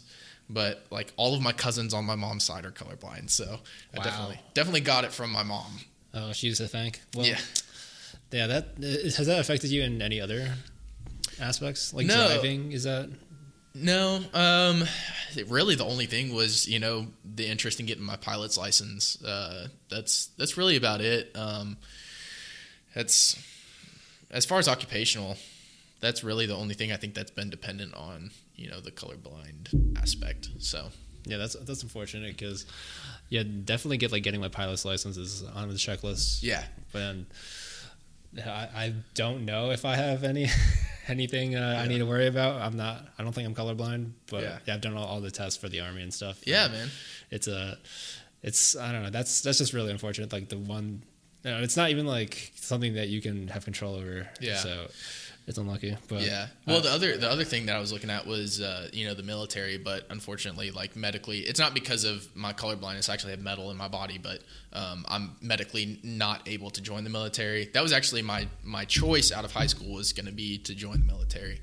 Yeah. Um, but then once I figured out I wasn't going to be able to, I was like, all right, engineering. But um, yeah, that's it's it's definitely on the list uh, if you know the the um, I guess the ability or the opportunity arises for me to you know get my pilot's license someday, regardless of my color blindness. So Yeah. What um so we you talked about being into outdoor stuff and I want to talk a little bit more of uh what uh, can you hunt like whitetail in the uh the uh, uh what do you what do you call the entire uh complex the of- Oak Ridge Reservation. Yeah. Yeah. What what what other game can you hunt there? Yeah, so I know for a fact whitetail. Um, I don't. Uh, let's see here. I don't think they have uh, bear hunts there. Uh, I know they have a lot of turkey there. I would not be surprised if they have turkey hunts there. Okay. Um, but the major one is whitetail out Yeah. there. But they have some big deer out there. So Yeah, I'm sure. Yeah, I mean, there's nobody out there. You know, there's no hunting pressure hardly at all. You know, they get they get hunted. You know, a couple weeks out of the year, and that's it. So So you talked about the tags were for bow and rifle. So for turkey, would you would you get a shotgun tag there? you can archery hunt turkey as well. Okay. Um, so it would be archery slash shotgun. Right. So Have you uh, done archery before? Yeah, I've shot archery my whole life. Oh, actually. really? Yeah. Okay, so you're not a rifle guy? Well, so I will I will hunt with a rifle sometimes, um, but usually that's a later in the year if I hadn't really had much luck, or you know if I'm taking my little brother or sister or something like Yeah. that. You know, just because getting that close to an animal, you know, Yeah. to to shoot a deer with a bow is very difficult. Just. You know, just because it's it's just very difficult. They're very leery, very uh, hyper aware. Oh yeah, So, and like the kids, like they'll Yeah, just, they're like, "Yeah." discipline. yeah, uh, let me let me step on the stick, and you know, like, Yeah. but How how close have you ever gotten to an animal? Oh, dude, I've had them right under me. Like literally, I've had I've had deer from me to you. Like I've been sitting on the Oh, ground, just like you know. Um, now it's rare; it doesn't happen a whole lot, but um, you know, sometimes it, it's usually when you're out, you know, turkey hunting or something like that. You know, you'll have a deer that just walks like right by you, and it's like, hey, why can't you do that during deer season? You know, like, Pretty much, yeah. yeah. But Oh man, I'm definitely interested in uh, getting into archery, but like more uh, traditional archery because Yeah. I, I I don't know. I kind of um I like the uh, you know. Uh, I'm into like the uh, ancient history of uh, like horse archers and all that, Yeah. and all, all that like all the contraptions on a modern bow. It kind of Yeah. like I feel like it kind of takes away from it. But Yeah. on the other hand, I like shooting rifles too, and that's kind of cheating too. yeah, well, I mean, a lot of it gets into ethics um, because the traditional systems are so hard. Um, they're yeah. so difficult to get good at shooting. You know, further than twenty yards, thirty yards. You know, Yeah. it, it takes a, a real master of the craft to shoot. You know, longer distances with with no sight. You know, it's you have to get out there and shoot 40, 50, 60 you know times a day to be really proficient and know that arrow is going to fly exactly the same you know um, but yeah so I, I actually shot um, competitively for a long time Oh, cool. um, yeah, so all through middle school um, and in parts of high school, I, I shot a different system, you know, a different bow. But um, yeah, I, I did a lot of the um, NASP uh, tournaments, uh, which are basically your elementary and your middle school, which they don't have a sight. It's just a bow. Oh, wow. It's a, it's a Genesis bow, um, and you go out there and you you draw and you just look down the arrow, and based on how you know that arrow flies, Yeah. every time when you release, you have a, a point on that target that you pick, and you've got to hit that same point on the target when you release. When you release, you know, you you just it's a muscle memory type thing. Yeah. So uh, is the Genesis bow a, compound bow? It is. Or- So it has the uh, levers in it. Yeah, yeah, it does. Um, but it's a very simplistic compound. It's not like your uh, it's not like your hunting bow. It's Yeah. it's not. Um, you know, I think the max draw weight on a Genesis is twenty five pounds or Okay. some twenty or twenty five pounds. So it's really meant for you know younger younger kids. So I would have shot. Uh, I would have tried to shoot in college uh, if there was any kind of scholarship. You know. Locally, but I, I wanted to stay in Tennessee, and I didn't want to have to go up to you know Pennsylvania or something like that to shoot archery. Which I ended up playing soccer um, in college for my first two two and a half years Oh, at wow. Union. Nice. So, yeah, that's I kind of chose a different route just because you know I was able to get more scholarship playing soccer than I would have with archery, and I wouldn't have had to move. So, um, but yeah, no, archery is a huge passion of mine. Oh, I, that's awesome. I do my own fletching, uh, like all my really? arrow tuning. Yeah, so like that's.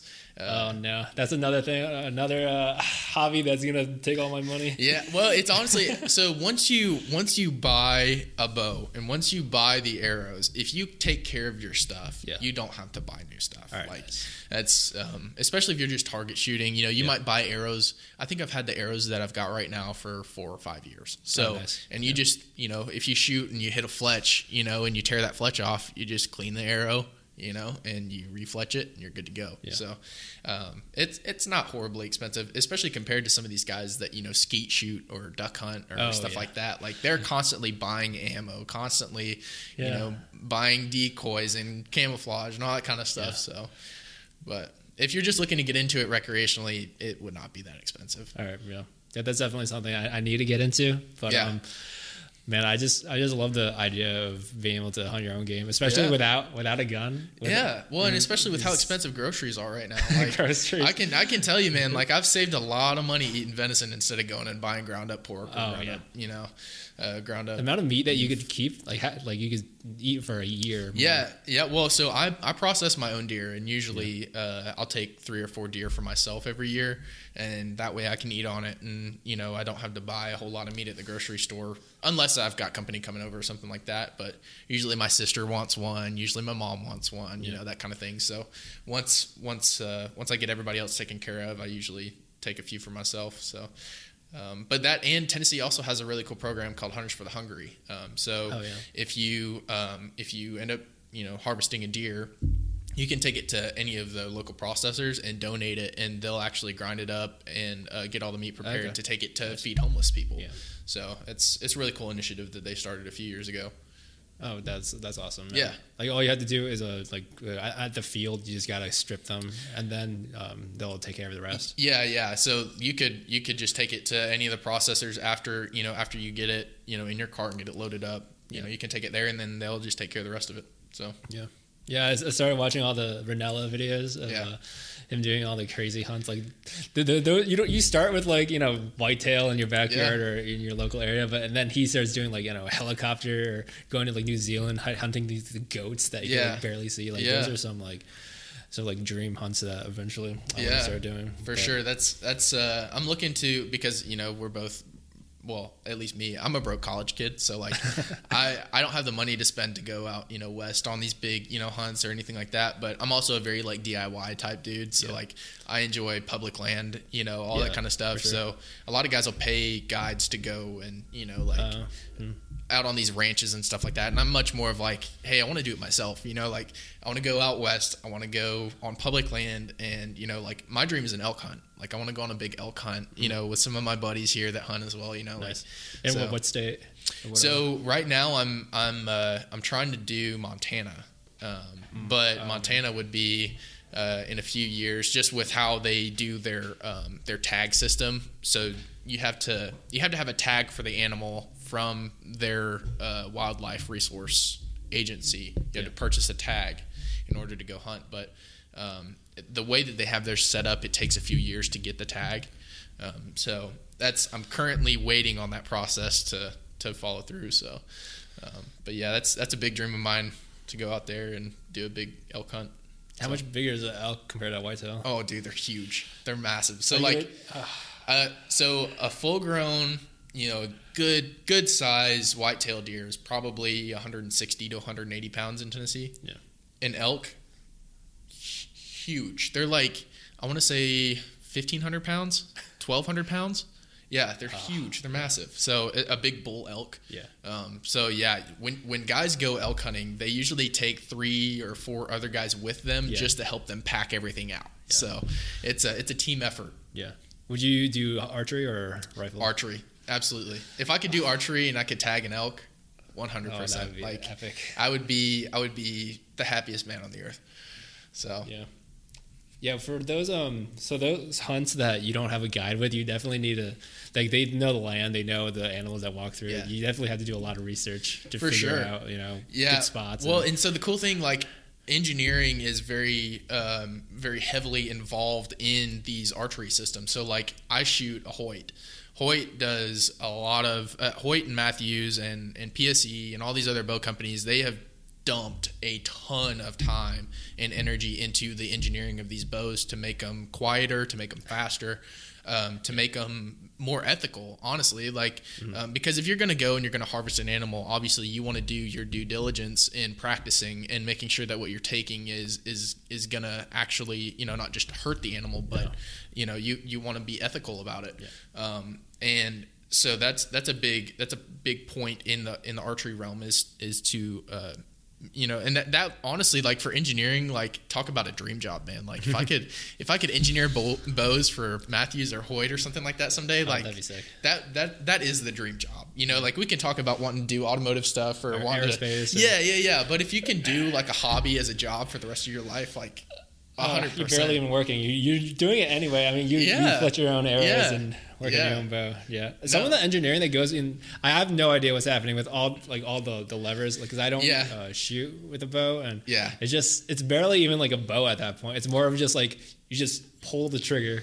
And Well- it has a lot. I mean, obviously there's Yeah. a lot that goes behind it, but like like like a rifle, there's a lot more than just pulling a trigger. But I think once you get into archery, I think you'll start to realize how much more involved archery is than say rifle Yeah. shooting because with with rifles you can be 500 yards 600 Oh, yards yeah. away from something and you know you know and- your bullet is gonna be right and that's a tough shot like a 5 or 600 yard shot with Yeah. with a rifle is a difficult That shot not right, yeah. a 30 yard shot a 40 yard shot with a bow that's a difficult shot you know like if you know for so less for- than ten percent of the. Uh, right like range. it it just it's uh Oh, you've got to be closer it's a lot more involved i think and and that's that's honestly why i do it is like i i just enjoy being out in nature anyway and i Yeah. appreciate you know like creation and just uh, going out and being able to spend time in the wilderness where you know it's just you and you're able to think you're able to just Oh, sit yeah. there and uh, you know half the time i just send videos to my mom you know like i just send her a video of you know a, a, a deer walking or, or something like that but um, yeah, no, I actually so I did the uh, the kinetics on my bow and my setup and how fast I was I was uh, shooting. So uh, the combined weight of my arrow with the speed that I'm able to shoot it is equivalent to getting hit with a 90 mile an hour fastball. oh wow! Yeah, And in a very small area too. in so. a very very like the broadhead is a very small area. So if you took a fastball and put a broadhead on the end of it, that's how hard you're getting hit. Yeah, it's crazy, dude. Yeah. Like, and it's cool that we can sit there and you know we can take you know ideas from you know kinematics and we can and we can apply it to different systems in the world, which I think is really cool. You know, like. Yeah. Uh, you know, even if it's not anything that's necessarily like important, you know, like to me as an archer, I'm like, dang, you know, like that's that's doing pretty good, you know. Oh yeah, so. I mean it's good to know. Like I, I don't know, I like looking up different ammo and seeing how much energy, like Yeah. the joules of a nine mil compared to a five five six Right. compared to like a Yeah. a fifty. But yeah. I or a 308 or 65 Creedmoor, you know, like Yeah. that's it's a ton of energy that's in that little bitty, you know, cartridge. yeah, So, yeah, it's, it's definitely awesome that um you know, you're into archery because I, I haven't talked to anyone. Like I just uh, talked to a few people from like New Hampshire, and we we only we talk about skiing like basically the entire Yeah. time. So it, I, I'm I love people that have like interests that Yeah. are like beyond you know, just work, and it just um, it's, it's cool that you have uh, a lot of passion besides just you know boring engineering stuff Yeah. that we talked about in the first Well- hour, which I, I like talking about it, but Yeah. on the other hand, like it's um it's definitely something that I wouldn't um consider like I, I need to work to live basically. Uh, There's there's other stuff that I Yeah. like, I'd be into. I mean, look, at the end of the day, we're out here, uh, you know, as the way I view it is, you know, you work to have fun, right? Like, you've got to make money to pay for your bills and all that kind of stuff. But if you're not living life, if all you're doing is working and you don't have any hobbies, you don't Yeah. get to go hang out with friends or anything like that, or, or build an outside relationship, you know, like I don't want to, I don't want to get to my death deathbed and be like, man, I wish I would have studied more for Nah. you know whatever exam yeah. now that's not saying to be negligent in my engineering duty you know like Yeah. but you know you don't you don't have to work 100 hours a week you know you don't have to work 80 hours a week you can go and you can work a 40 hour week make a good wage make a good living and have hobbies like archery or fishing or you know uh, if you like to read or you know anything like that like Yeah. you know whatever insert whatever hobby you know somebody might have I think that's just as important as any of your academic studies or, or your career choice. Yeah. You know, like we're we're all on the same earth. You know, Yeah. like we have different occupations. We, you know, for you and me, we're both engineers or aspiring engineers. You know, Yeah. we will be engineers here in the in the next you know Year. six months or so. Yeah. You know, so um, but you know you kind of be more than just a two dimensional character here. Uh, you know? Yeah, that's true. I mean, you talked about like um this, the students that like didn't have an internship when they graduate. And, Yeah. yeah. There's definitely like that's some part of me which I, I wish I could just you know sleep sleep all day and be lazy. Yeah. And- I mean, there's only so much of that how far yeah, you can get with life. Some like of that is senioritis. You know, Oh, like for you- sure, dude. It's one week until finals, and that Thanksgiving, I didn't. I, I, I had- my plan was not to work at all. Right. I, I had to do do the project proposal and like edit and get that done. Yeah, And for then once- senior design. for senior design, and then once that was done, I, I just there's a certain point where you work so hard that you have to learn to relax again. Yeah, no, for sure, dude. I think for me, honestly, I think it was the semester that I was taking Thermo One uh, with Item. I mean, that class was just so. It was just so incredibly difficult just to keep up with everything, and then all the labs that I had on top of it. I think I was taking.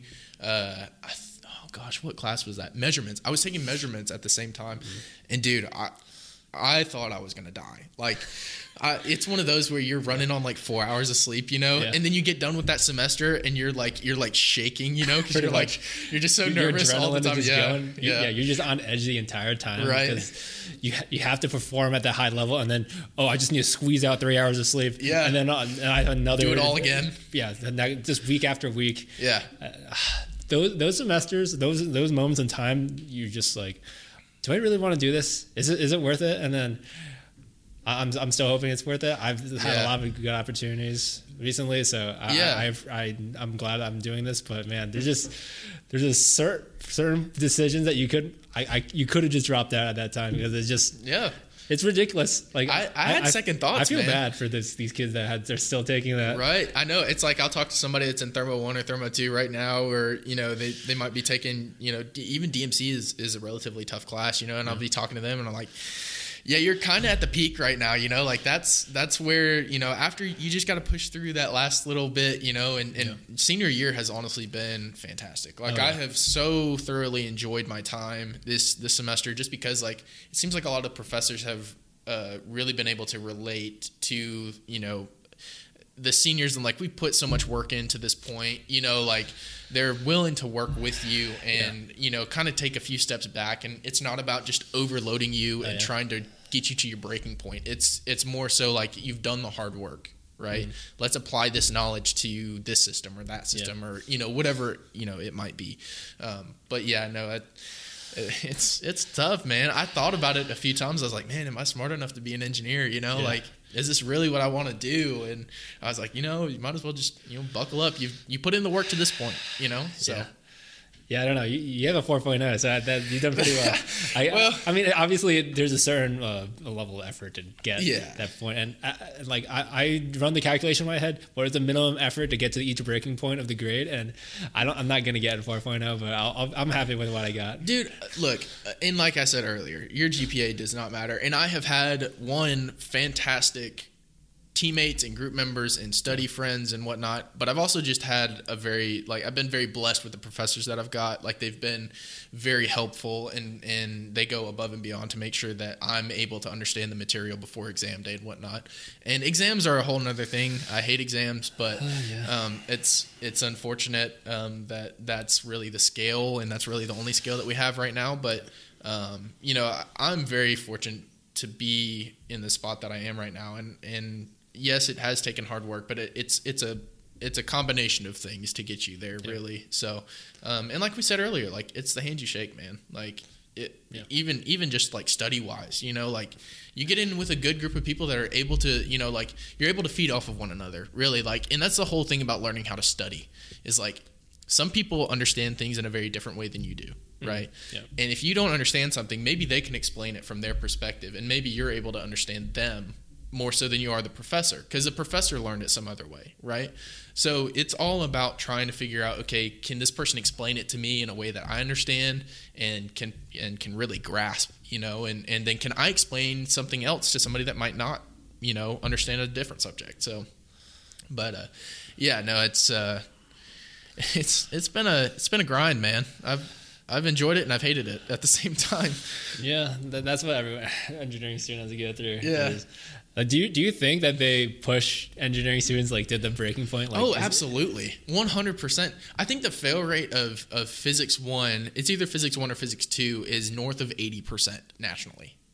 Really? Yeah, twenty percent get through. Yeah, some, some it's some crazy statistic like that. That nationally, the amount of people that either drop or fail out of physics one or physics two in the engineering realm, you know, calc based. I yeah, should calc say. Based, yeah, physics. Yeah. Uh, I think I, I did well in physics, but that's just because I like the, the classical mechanics kind of thing. Like right. calculus one has destroyed me because it was just like such a jump. I don't know how well you did in high school, but I, I just skated through and didn't study at all. Yeah.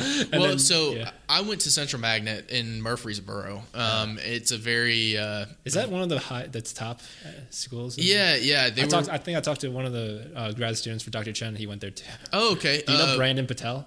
Yeah, yeah, yeah. Oh my no God. way. His uh, I think his little brother uh, graduated with me actually.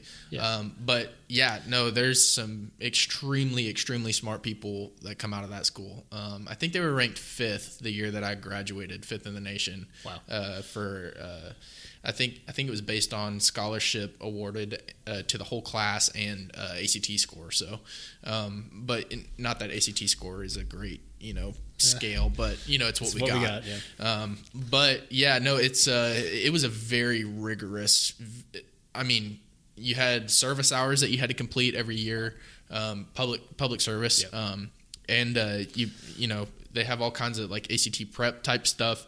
Um, it's it's a it's a really kind of an, uh, a STEM uh, focused school really um, they they have a lot of people that end up going to like mtsu uh, end up going to a lot of like nursing school type stuff like um, it's it's it's a very very difficult school to go to um, i got a couple buddies that went to uh, mississippi state um, and they were doing a lot of like biochemical engineering type things. Oh, so um, I I was not in the club of smart kids there for sure, um, but I will say it did teach me how to study. Like I'm very grateful for uh, learning how to study before I got to college because oh, yeah. I had to put in the effort in high school yeah. in order to, you know, and then when I got to college, I was like, oh, hey, this ain't too bad. And my yeah. friends, you know, across the, the room learning crying. Is, yeah. Yeah. For normal school. Yeah. They're sitting there crying because they don't know how, you know, how they're going to get everything done. And I'm like, oh, I'm used to the stress, you know? Oh, okay. So, yeah.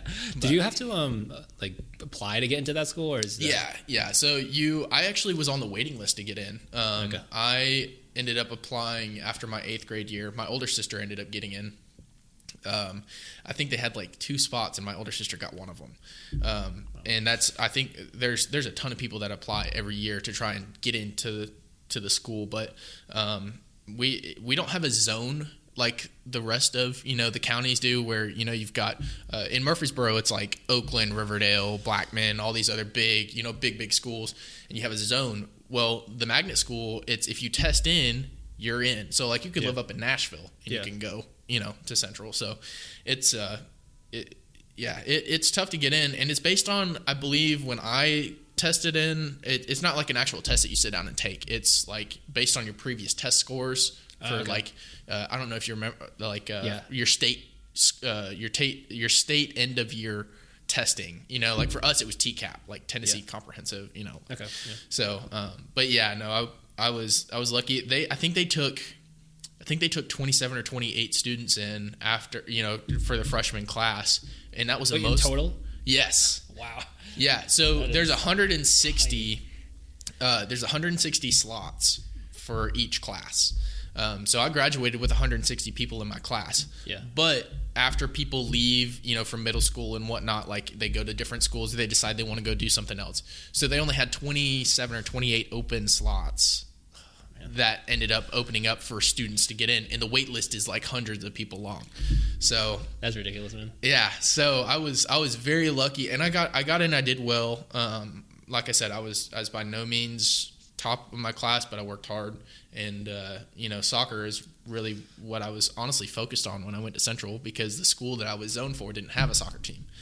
So I was like, okay. I want to play soccer in college. So I ended up going uh, to Central because they had a good soccer team. So um, that's uh, a little bit of luck, a huge blessing, you know, Yeah. here, there, you know, like, and uh, here I am. But um, yeah, no, I- I'm I'm very grateful for Central. It was not a fun time by any means. Uh, it was very difficult. Yeah. Um, and a lot of that has to do with life circumstances at the time too. Okay. Like you just never know what people are going through at that stage in their life. Oh yeah. Um, but yeah, I'm I'm very grateful for Central. It, it was a it was a good experience, and and uh, I fully expect to see one of my old classmates someday come out, you know, on the news for some kind of cure for cancer or something like that, you know, because these kids are wicked smart, man. I mean, like, Yeah, it's scary. yeah, it's crazy. I think the average of uh, the average ACT score of my graduating class was like a 32.3 or something like that. Yeah, it was dumb. I mean, something Yeah. stupid. Yeah. Um, I had probably three or four friends that had a perfect 36, and they only took the ACT once. And I was like, Yeah. I hate you. You know, yeah, like, pretty much. I don't know. There's a different kind of brain that Yes, for, yes, for- yes. like even like testing in for a school like that and like in middle school, like middle school, I don't feel like should be competitive, but there's people that are like prepping like since elementary school, which I mean, I, I know their parents push them and it's, it's kind of Yeah. weird for, uh, but on the other hand, like you, if, if you're gonna if you're into it and you're not being coerced too hard by your parents, I feel Yeah. like it's a great opportunity. It is. It's a great opportunity. At the same time, it's it's a very uh, it's a very vulnerable time uh, as as a student in high school and in middle Yeah. school because it's very easy to find your identity in your test scores and your performance. And so Yeah. that's the kind of thing Uh, that you're competing with and Yeah. and uh, not only are you competing against your classmates but are you able to handle the pressure are you able to find uh, your your worth in more than just your test scores as well so it, it it did a lot uh, you know for for me just as a person and as a man like growing and realizing like hey you know like you can have a bad day you know like you you don't have to be perfect all the time you don't have to have the best test score um, you know, if you put your head down and grind, and you know you're doing your best, that's all that anybody could ask of you. So, um, but yeah, That's yeah. That's one thing that I've heard. Um, a school that I know someone went to in like Palo Alto had a very high suicide rate for, for like I think it was uh, high school, Yeah. just because th- some of the smartest kids in, in the country and they're just pushing each other. I don't know if the school you went to have public like grades. Is, is that a thing? Uh, public grades like, Like the, the entire like you know what everyone else got like Oh, in terms of like percentage. no, no, That's- no, no, I think that's more of like a overseas thing. Yeah. But like like you know like based on like if you're competing against if, if you're an average Joe and you go into Yeah. like college, you're competing in basically Yeah. like, every single one. Every single kid there is like very smart. Mm-hmm. So it's once you're in like that pool of you're knocked back to like an average person. It, it kind of like damages your um, your self image. Yeah. It, it, it's it's a lot for people, some people that like re- rely on that for identity, like Right. you said, to to process that. You, you on one hand, it's not your entire identity. It shouldn't be. I, Right. I feel like, um, but it's it- easy to fall into that. It is, yeah, and I, I I, I hope that like I, I, all my all my friends are getting married, so I'm starting to think about that stuff and like my um I, I hope my kids don't have to like go through like I, I want to push them hard, and on the other hand, because my parents I kind of like skated by, but like Yeah. on the other hand, like I don't want them to um to not do their best, not to be the best person that they could be. Yeah. I know that they could.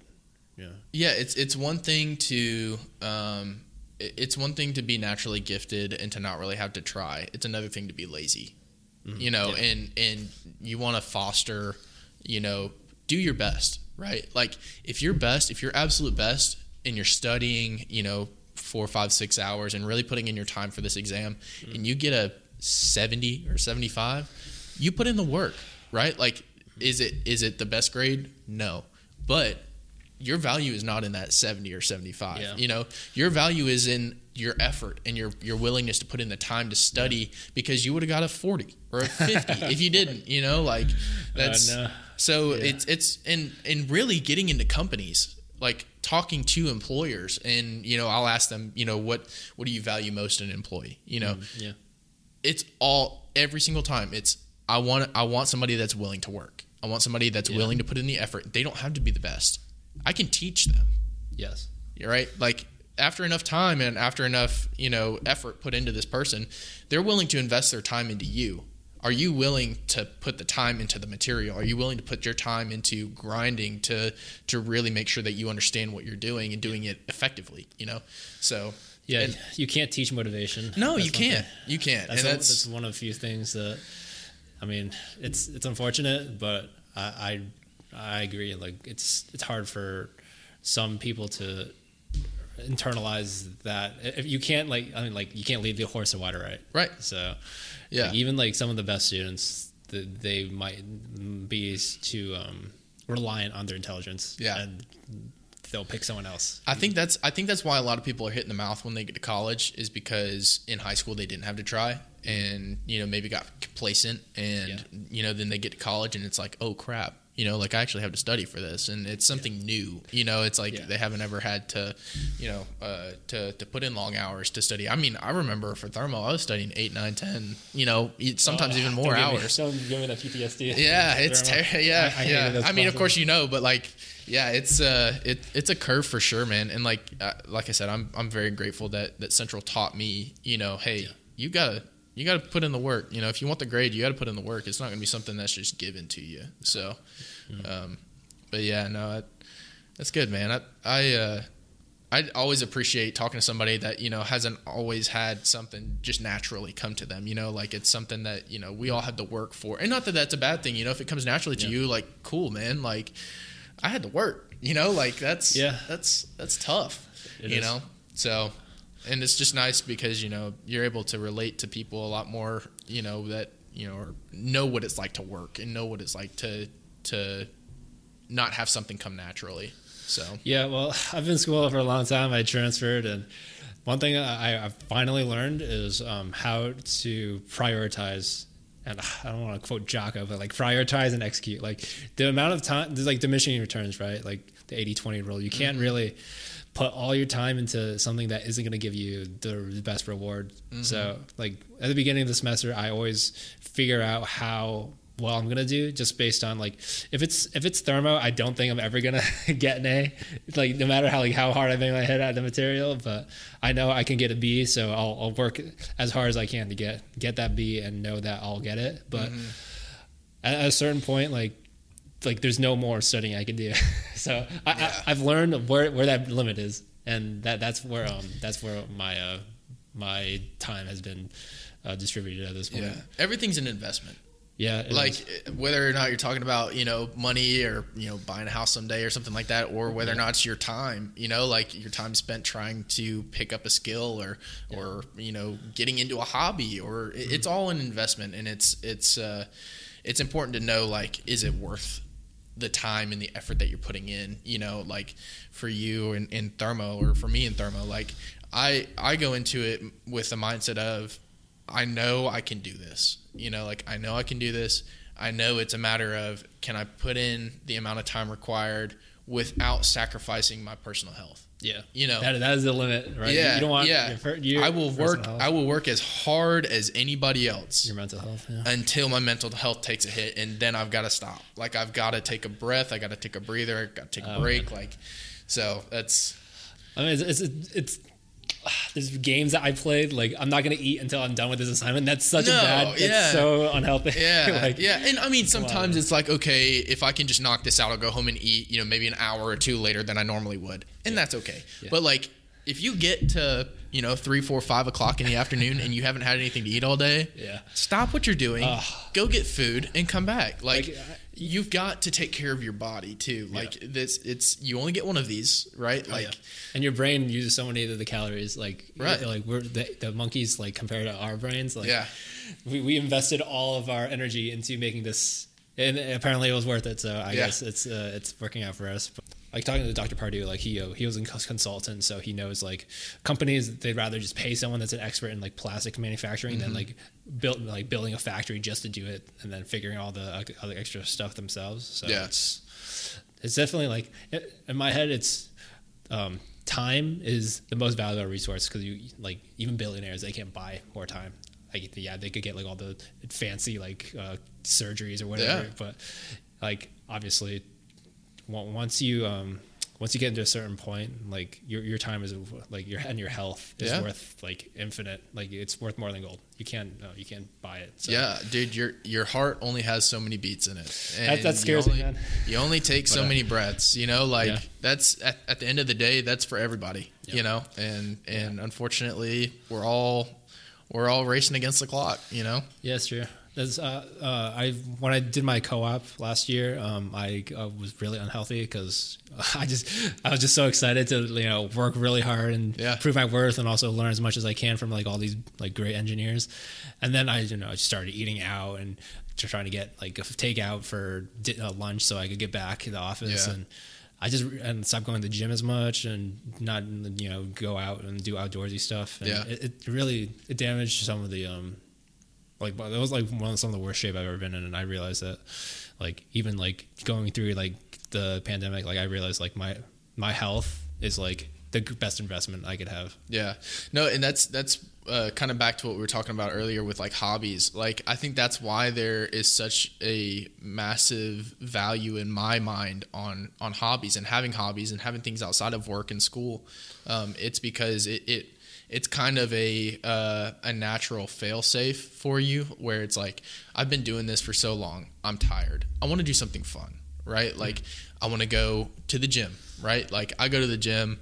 Uh, I find myself, you know, enjoying lifting weights. I enjoy being taught, you know, that that tired feeling, you know, like that that muscle soreness. Like some people hate it. I enjoy it, just like I enjoy hunting and fishing and soccer. Like, Oh, yeah. you know, you've got to have other things that are gonna keep you in check, right? Like, if you're working, you know, twelve hour days, Mm-hmm. you know, five days a week, you're not gonna have time for anything fun. That should tell you, like, hey, I'm not enjoying myself right now, right? Maybe I need to take breaks. Maybe I need to find something that I enjoy and can reset with, you know, Mm-hmm. Yeah. and that's healthy. That's perfectly healthy.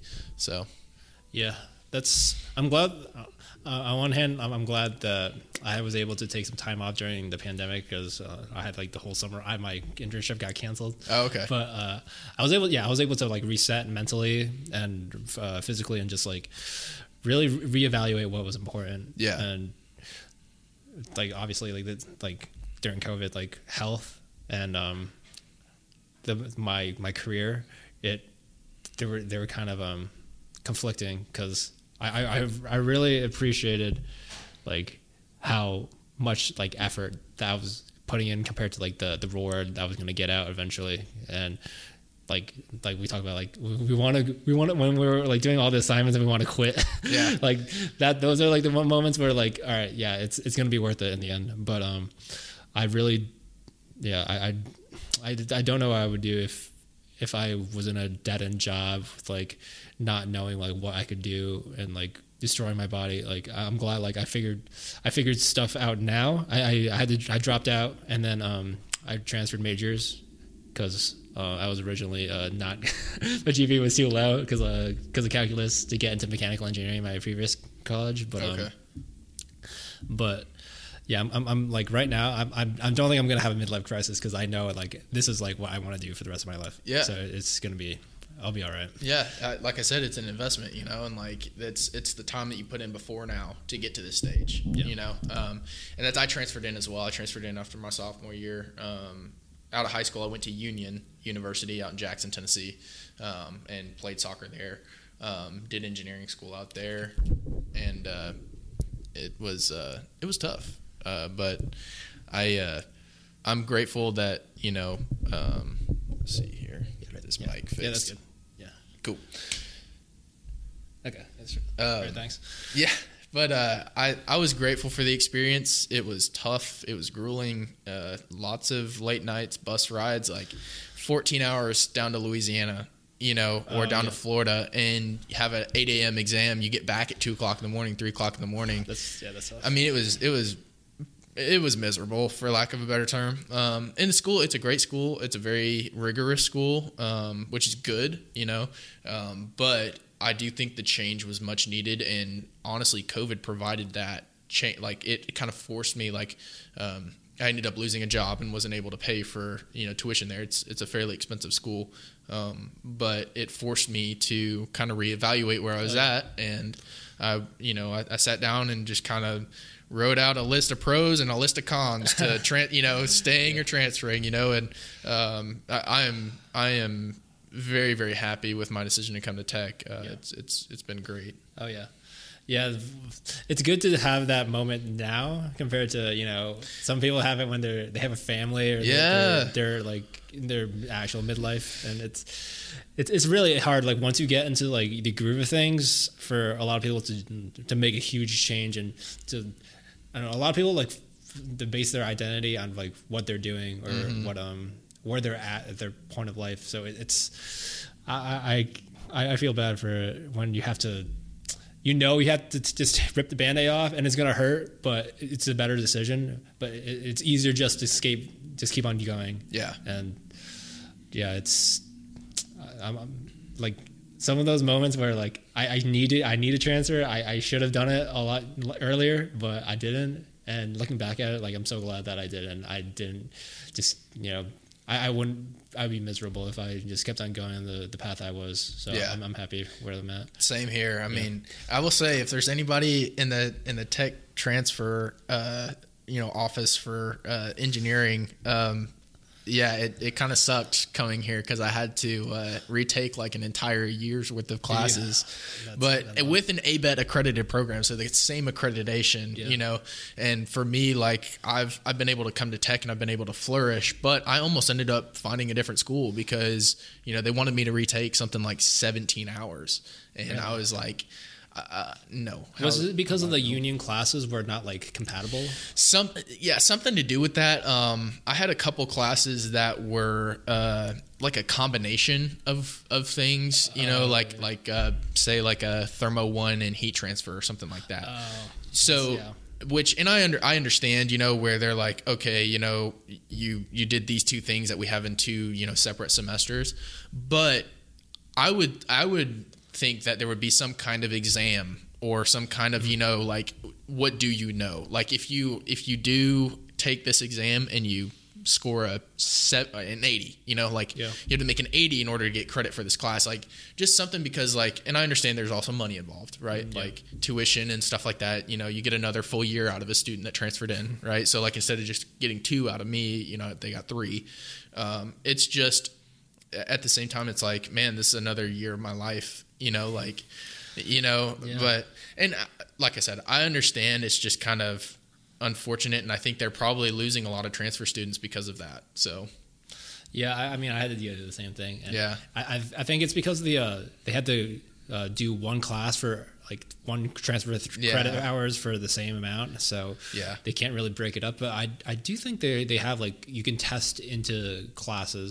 and um, there, you have to go go through a whole thing for that. So I don't know if they advertise that. Yeah, it was just a big mess, honestly. Like, and, and transferring was, is such a pain. Yeah, Dude, I beat my head against the wall many a nights trying to figure things out. But like I said, I'm very grateful for tech. Oh, yeah. I've enjoyed my we're time here. right? Yeah, and we're, we're so- seniors, and, we- and uh, we just get to take a victory lap, I guess. Pretty So, much, honestly. This cla this semester has been so easy that I've started doing so much other stuff. I know. It's like um, compared to this, this number, the stress level of like fresh. I think it's like freshman year is a huge learning curve, and then you you like kind of settle in, and then they like throw another one at you for fun, like uh, junior year with like Yeah. you taking all like the thermo and heat transfer. Like what the actual once you get into your major and your actual engineering classes, Mm-hmm. like the first weed out is for all the for college, and the second weed out is for is this major for you? And Yeah. if, if you could pass it, then you're good. Yeah. But- what class do you think it was that was like the uh, the can you hang class with the engineers?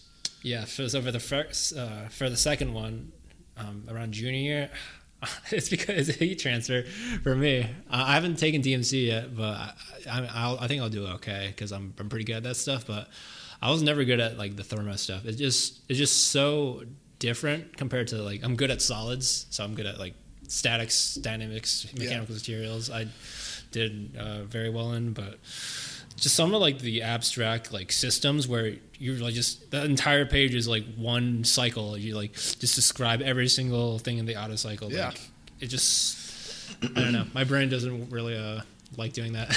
Yeah, no, it's I I would probably have to say Thermo One Yeah. uh, was was probably the hey, are you serious about this? You know, like because if you're not serious, Thermo One and Cal Two, Cal Two and Cal Three, I I'm I'm good at math. I have uh, you know. It's not one of those things that I didn't have to study for, but Cal 2 was a butt kicker for me. Um, But yeah, it, I'd have to say Thermo 1 or I thought Thermo 2 was good. I had an Albanasa for Thermo 2, I did. so yeah, so, same. Yeah. Did you? When did you take that? uh, thermo two. Uh, let's see. That would have been uh, fall last year. Okay, so Yeah. twenty one. Yeah. Uh, I took it with them uh, fall twenty, no spring twenty one, during the uh, snow apocalypse. Oh yeah, yeah. so yeah. we had um we had the spring break and then we had an entire week off and then he had his first midterm oh, when you came back. we came back that wednesday so i just i don't know i i i, I had power the entire time i was just like chilling because Yeah. like my mind was just like i've been out of school for so long Yeah. like i'm barely like in the in the mode Yeah. of, like studying and man that first exam when you're doing all the cycles Yeah. i think i got like a 30 on it just Oh, because no. because the first question was like like half the exam Yeah. and it was just there were just so many like processes He did like one in depth. He did like you know one maybe you know like uh more surface level Yeah, type, and yeah, then I one that was kind of medium. My mind is like blocked that out. Yeah. Luckily, I got a B in that class just because I went to office hours and like um we have, we have a good relationship now. Yeah, but um, yeah. man, yeah, those those those times where you just you put in like a decent effort or you're you're putting in your max effort and you you just don't do as well as you you hoped. It just it really like if, if you don't have a good a good foundation, if you have Yeah. like uh confidence or self identity, Yeah. like it, it really like It messes with you. it messes with your head. Like, Yeah. am I smart enough? Like, obviously, if you're in college, you're smart enough. Like, it's just not really like.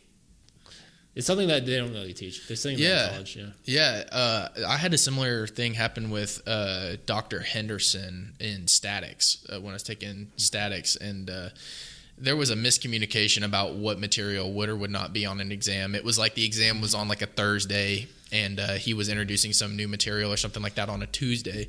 And uh, I remember I ended up sending him an email after the exam because some material had shown up that I did not prepare for.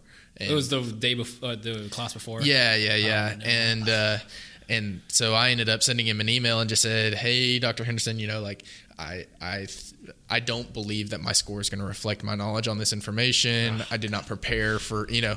And he, he actually ended up um, sending me a. He, he called me and. Uh, you know, I answered the phone. It was kind of one of those like I kind of expected like a spam call because it was like a random number, and uh, he's like, Elijah, this is Dr. Henderson. You know, I just want to talk about the exam, all that, and uh, super understanding, like super great guy. Was very grateful for that interaction because uh, it taught me, you know, like about communicating, about you know, like was was there some miscommunication with you know and and and being professional about that you know and and uh, I, I'm very grateful for that experience because that that's taught me a lot about you know just remaining calm, not allowing your you know your emotions and your upset you know like the state of being upset determine how you're going to interact with the person you know that uh, that uh, you know like I said maybe some miscommunication or whatever the issue might be so um, but yeah Um, yeah, I was um. Yeah, I had the same thing with Dr. Evan Nassif. Yeah. like, the communication, like I talked to him about how professors are usually the people that uh, say things that are way over your head, and then they give you the bad grade because you didn't understand the material. Yeah. But they're they're just people, and you can you can Yeah. talk to them. Yeah. it's it's fine. Yeah, and it and honestly, like sometimes it it's just as much like you as it is the person communicating with you, and it's like it- there's got to be some self reflection in there too. Oh yeah. So Yeah, I wish there's like more things that um, the college taught you that you have to like basically learn on your own. Like um, life life skills, yeah, yeah. It's there's certain things that I wish. I mean, that I wish that they, they wouldn't teach. Like I don't know. I feel like gen eds are just like filler, but there's a lot of like um I don't know finance stuff or like um psychology stuff that Yeah. I feel like they should teach. That, Yeah. I mean, obviously, like should like it's it's subjective. Yeah. But um, yeah, I don't know. I think something that would probably really help engineers, especially, is a like a financial management class, you know, and just like because a lot of us have never had money. Like I grew up on food stamps, so like Uh, having yeah. money, you know, is something very foreign to me. Um, which luckily, like God's blessed me and my family since you know me getting into college. Um, you know, my my parents are doing pretty well now, but um, you know, we didn't always have it. And so when I get out in the you know the industry and I'm making you know the engineering money, it's Oh, like yeah. okay, what do I do with it? You know, but um, that's that's one thing. If if I could, I would go back and take like a financial management type class. Oh yeah, for sure. Like, I mean, the the reason why people go into engineering is you just need a BA, and then you're going to be making close to six figures after a couple of years. Yeah. So you're going to be good. Yeah. Like, it could, going from that to like I don't know if if you had like from your situation, it's. You just gotta like cool down on the Amazon and and then like uh, don't uh, buy lottery tickets and stuff Yeah. like that. Like, just, it just I don't know. I, I feel like a lot of things that like a finance class, like even f- from a engineering background, we're talking about like accountants. Did, uh, I don't think you took DFM with um over the summer with Dr. Pardue, but like he, he emphasized a lot that engineers they think about everything but the money. like we can make the most, the strongest, the, the most Yeah. efficient thing in the world, and then the the, the bean counters are like uh th- that costs how much? Yeah. like we uh we don't really think about like. the cost. I'm like, Yeah. we, we're here to like make money for the company, which means don't spend all of it. Right. So it kind of uh, yeah, that would, that would definitely help. Yeah, that's uh so UCOR, the the hoisting rating crew, they had me write a proposal for like Oh, no. uh so it was like a 1.2 million dollar crane. Uh it was like a 300 ton no, sorry, 200 ton Liebherr crane, you know, and Liebherr is like the top line, you know, has the the software and it's crazy, but uh, yeah, no, that's I'm an intern working on a 1.2 million dollar proposal, you know. Oh, I'm like, got that there. yeah, yeah. So just some pocket change, you know. But For them, yeah, for them. But yeah, I'm sitting there and I'm like, oh, this is a lot of responsibility for an intern, you know. But it was cool, you know. Like I got to go and look at a whole bunch of different like lift diagrams and learn about you know several different you know crane systems and whatnot. But yeah, Did um did you have like a bunch of uh, like editors or people like sign off on it eventually? Yeah, so like the thing is out there, there's always at least three, four, five people that look at your work, even engineering calculations. Like it, it passes through probably four or five different desks before it gets the stamp of approval um, and, and moves on. So that is a nice thing. Like, it, you know, you, you go through, you do all your work, and then you have other people that, you know, senior engineers that have done similar calculations and, and know, like, okay, yeah, this is acceptable.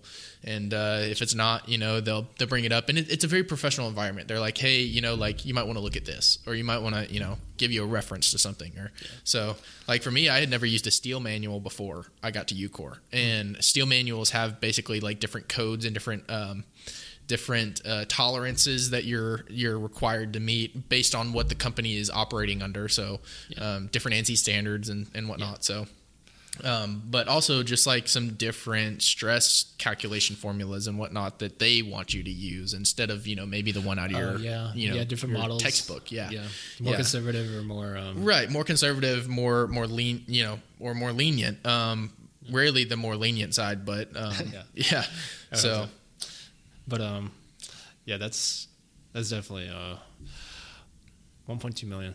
Yeah, I, th- I think most I I don't know. I, I spent like six figures at my internship, and Yeah. like I don't know. I was just like I think I had like two people look at it. uh, So I'm, I'm I, at a certain point, like once you get your PE, you're you're the one that's signing off on it. Right. That, that's that's scary. I don't know if I'll ever uh, do that. But at like, that point you've you've uh you've done that horse and horse and pony show a few times I so hope so. Yeah.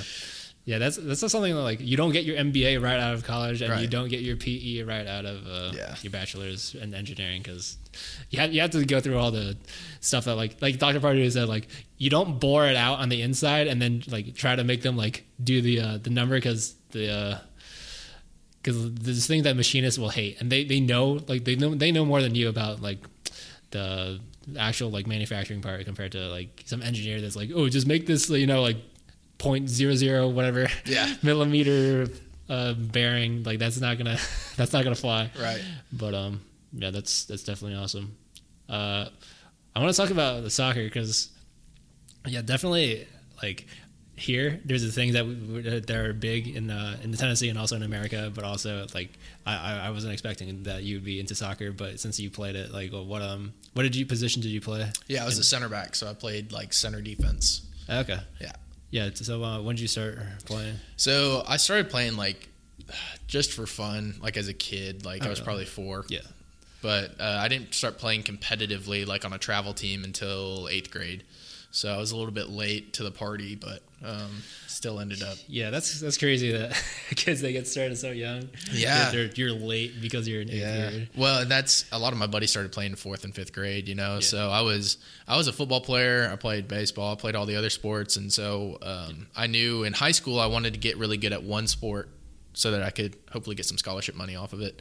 And uh, I enjoyed soccer the most, so I said, you know what, we'll we'll give up football, we'll give up baseball, and start playing soccer. You know, serious. And and uh, I had a really good coach that poured a lot of time and effort into me, um, which I'm really grateful for. Jason Finley, he's a he's a great guy, but um, yeah, he's he he taught he took me from being your classic football player, you know, no foot skills, nothing like that, Really? to being a, a, a solid defender, you know, and, and actually understanding the game. So, um, yeah, he's he. I give him all credit for me being able to play soccer at all in college. So, No, that's great because um yeah you played and you got a scholarship when you were at Union, right? yeah, yeah. So I Yeah, how was was that experience being a student athlete besides the uh, exams the Yeah. day after Yeah. driving 13 hours? Yeah, uh, I I am very very grateful for Union. Um, the relationships that I built there and uh, the the professors there that I had. Uh, it's a very small engineering program. I think I went in with like 36 engineering students in my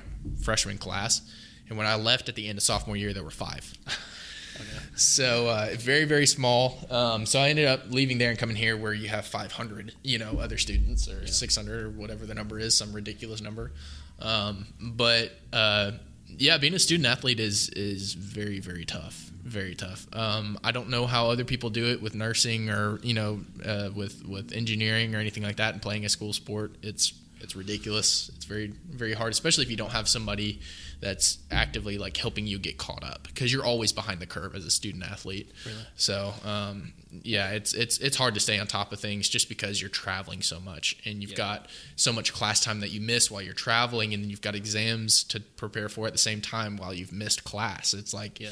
it's just always playing catch up, man. So you have multiple games during the week. Is that yeah, well, so we usually had one game a week, but during practice time and whatnot, like, um, you know, or if we're traveling, you know, we might leave on a Thursday for a Friday game. Yeah. You know, um, Okay, so, so it's two days. Yeah. right, so it's a domino effect type thing. Yeah. So, Yeah, that's but, yeah, Yeah, I don't. I have no idea how um how other students do it because I, I know some might get some like you know leniency if they're on the football team. They, Yeah, yeah, yeah. They, uh, this, the professor or like they'll take communications or some major that is not as rigorous, but Yeah. man, it, it blows my mind. Some like I don't know, they go to like some Ivy League or they do some like uh, ridiculous major like like engineering. Like you could maybe get away with it, but like something like nursing where you need to do like residency or like, you have so many more clinical, hours, yeah, Clini- clinical type stuff. stuff like that. Like, Yeah.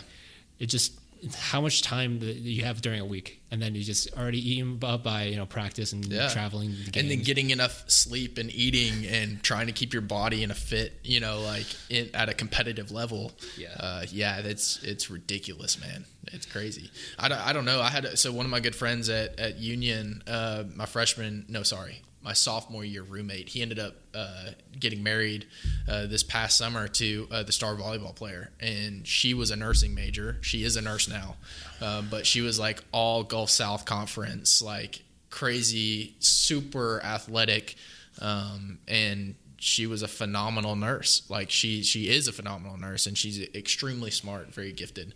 Um, but like I, I would talk to her, I'm like, you know, how are you? How did you do this? Like, you know, and uh, it, it's kind of the same thing where we're talking about, you know, thermo one struggles and like putting in, you know, like your brain just blocks it out. You know, it's it's kind of the same thing for her. It's like, oh yeah, I did do that. You know, like, um, and and questioning yourself, like, can I keep up? Can I be uh, not only can I can I study and stay on top of things, but can I do it well?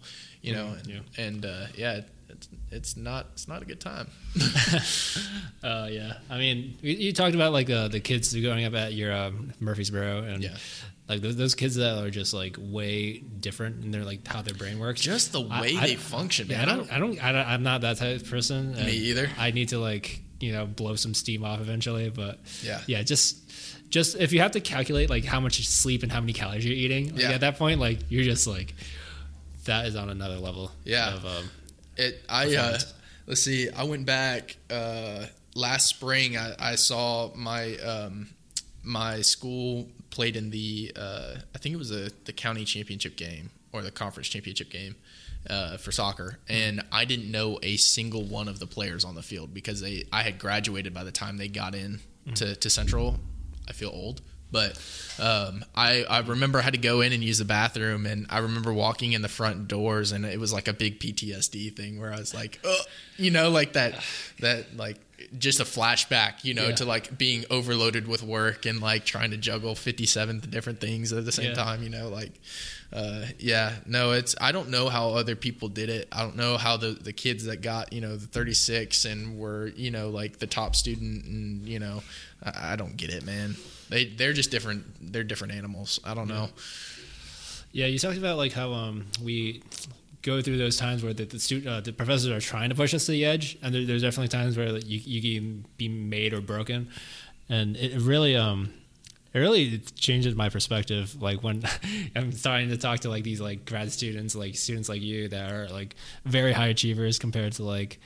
There, there are. I mean, you could just get by without doing any internships, like get a decent GPA, and it really, like the people that are surround you, they really push you like to the mm-hmm. next level. Like you see like their habits, and you see that they they are not just like skating by based on their God given talent, or Yeah. that they actually like put in the work on top of that. There's always someone that has is talented, but there's always someone that is talented and they work hard. Those are the Yeah. people that like that they just like are you, you, unbelievable levels of performance. Yeah, yeah. It, it's a, um, a a willingness to work and a willingness to put in effort. Yeah. is is like we said earlier.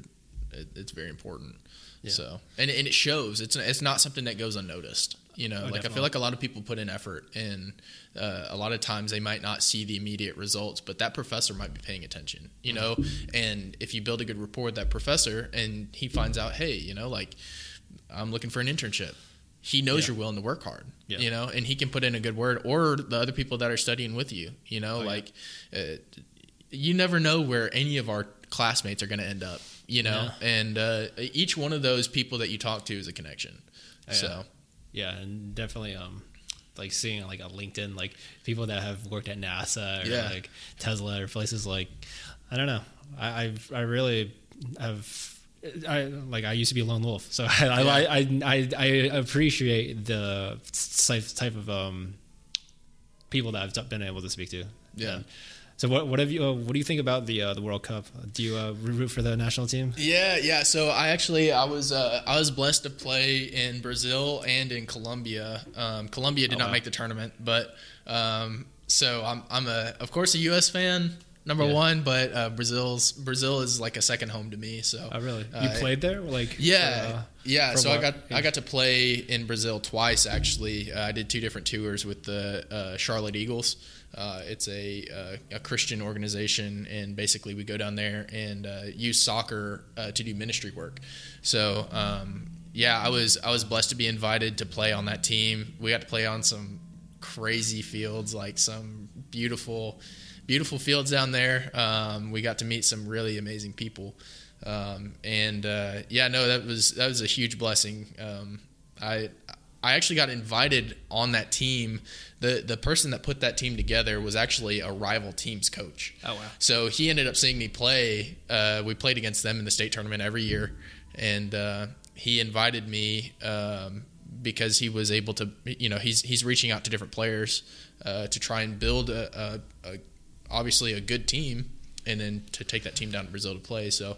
Um, yeah, no, I was I was very blessed to be able to to go on that trip, and it, it gave me a, a a very different perspective than anything you know else had ever given me in my life. So, um, just the many blessings that we have in America, Oh, you know, it, it just brings everything into perspective. Yeah, especially Brazil, man. That the level of uh, like poverty, it's it's unfortunate. It's like compared to like you can see like the favelas, and, Yeah. uh, the mountains, and then all like the whole the beach is all the, Yeah. you know, Yeah, and it's- upper class people. It, it, yeah, it amazes me too because the people there are more giving than than any other people that I've met. You know, it's it's. I remember I walked this this uh, little kid home after one of our games. We had spent uh, some time with some of the local kids in in one of the neighborhoods, and uh, I remember walking him back to his house, and uh, you know, it's like dirt floors, you know, dirt walls, all this kind of stuff, and the mom invited us in, and she said, "Do you want coffee? You know, do you want like?" they have nothing and they're willing to give everything you know just just because you're there and you're pouring into their kids and like it, it's just it's crazy to me you know from from somewhere like where we flush toilet paper here they don't flush toilet paper over there. Like their pipe systems are too small to handle no. toilet paper. So it's like even just the small stuff like their shower heads are electric. They use resistance inside of it and and the electrical current to heat the water. Wow. yeah so it's like it's crazy. And it, it, it really was a very humbling experience. So Yeah, um, and that's like honestly soccer if if for nothing else to get me to brazil to have that experience it was completely worth it all the energy and all the time i spent uh, you know practicing and, and trying to become a, a good player like uh, that experience alone is probably i'd say the most valuable experience i think i've gained in my life so what was the uh, other country?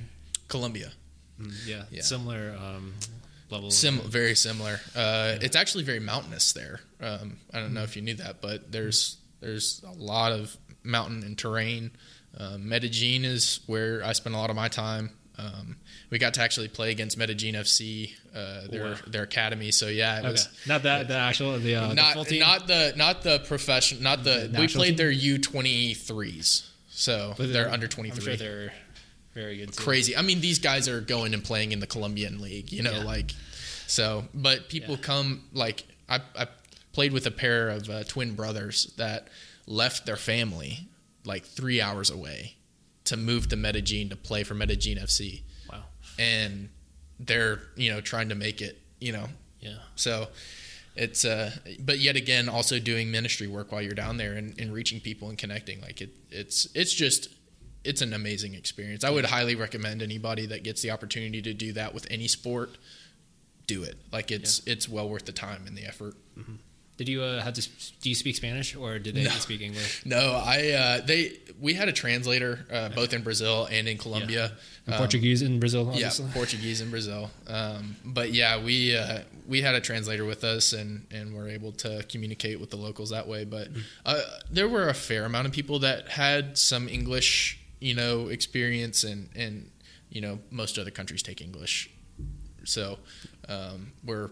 That's a, that's another thing is like you know we, we take maybe a couple years of another language where they're taking English for you know, five six years. Yeah. You know, just trying to become proficient in it. So, um, a lot of people go to night school in Brazil to learn English. Oh wow. So, yeah, Yeah, yeah. It's really humbling to go to you know a country like even um like when I go back to China, there's a lot of poverty there, and Yeah. just seeing like growing up with dirt floors or working on a farm your entire life, it's it really puts into perspective Yeah. like how how Yeah. lucky our how blessed are. we are. Like we have literally everything is in the palm of our hand in, in America, and like so many people don't know any different, and they just take it for granted. Yeah. You know? it's all they had. So I mean, they can complain about it, but Yeah. it's I don't know. I I, I emigrated here, so my my parents have done very well, so I can't complain. Yeah, that's awesome, I'm man. very very happy to be a, the citizen. And it's the land of opportunity Yeah. you know and and life is what you make it and and what you're willing to put time into so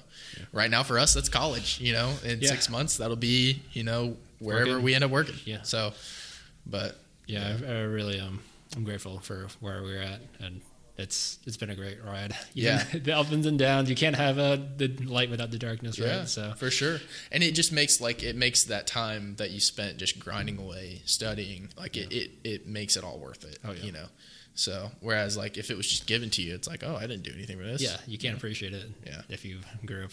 yeah But um, man, what has it been like? We're almost at three hours.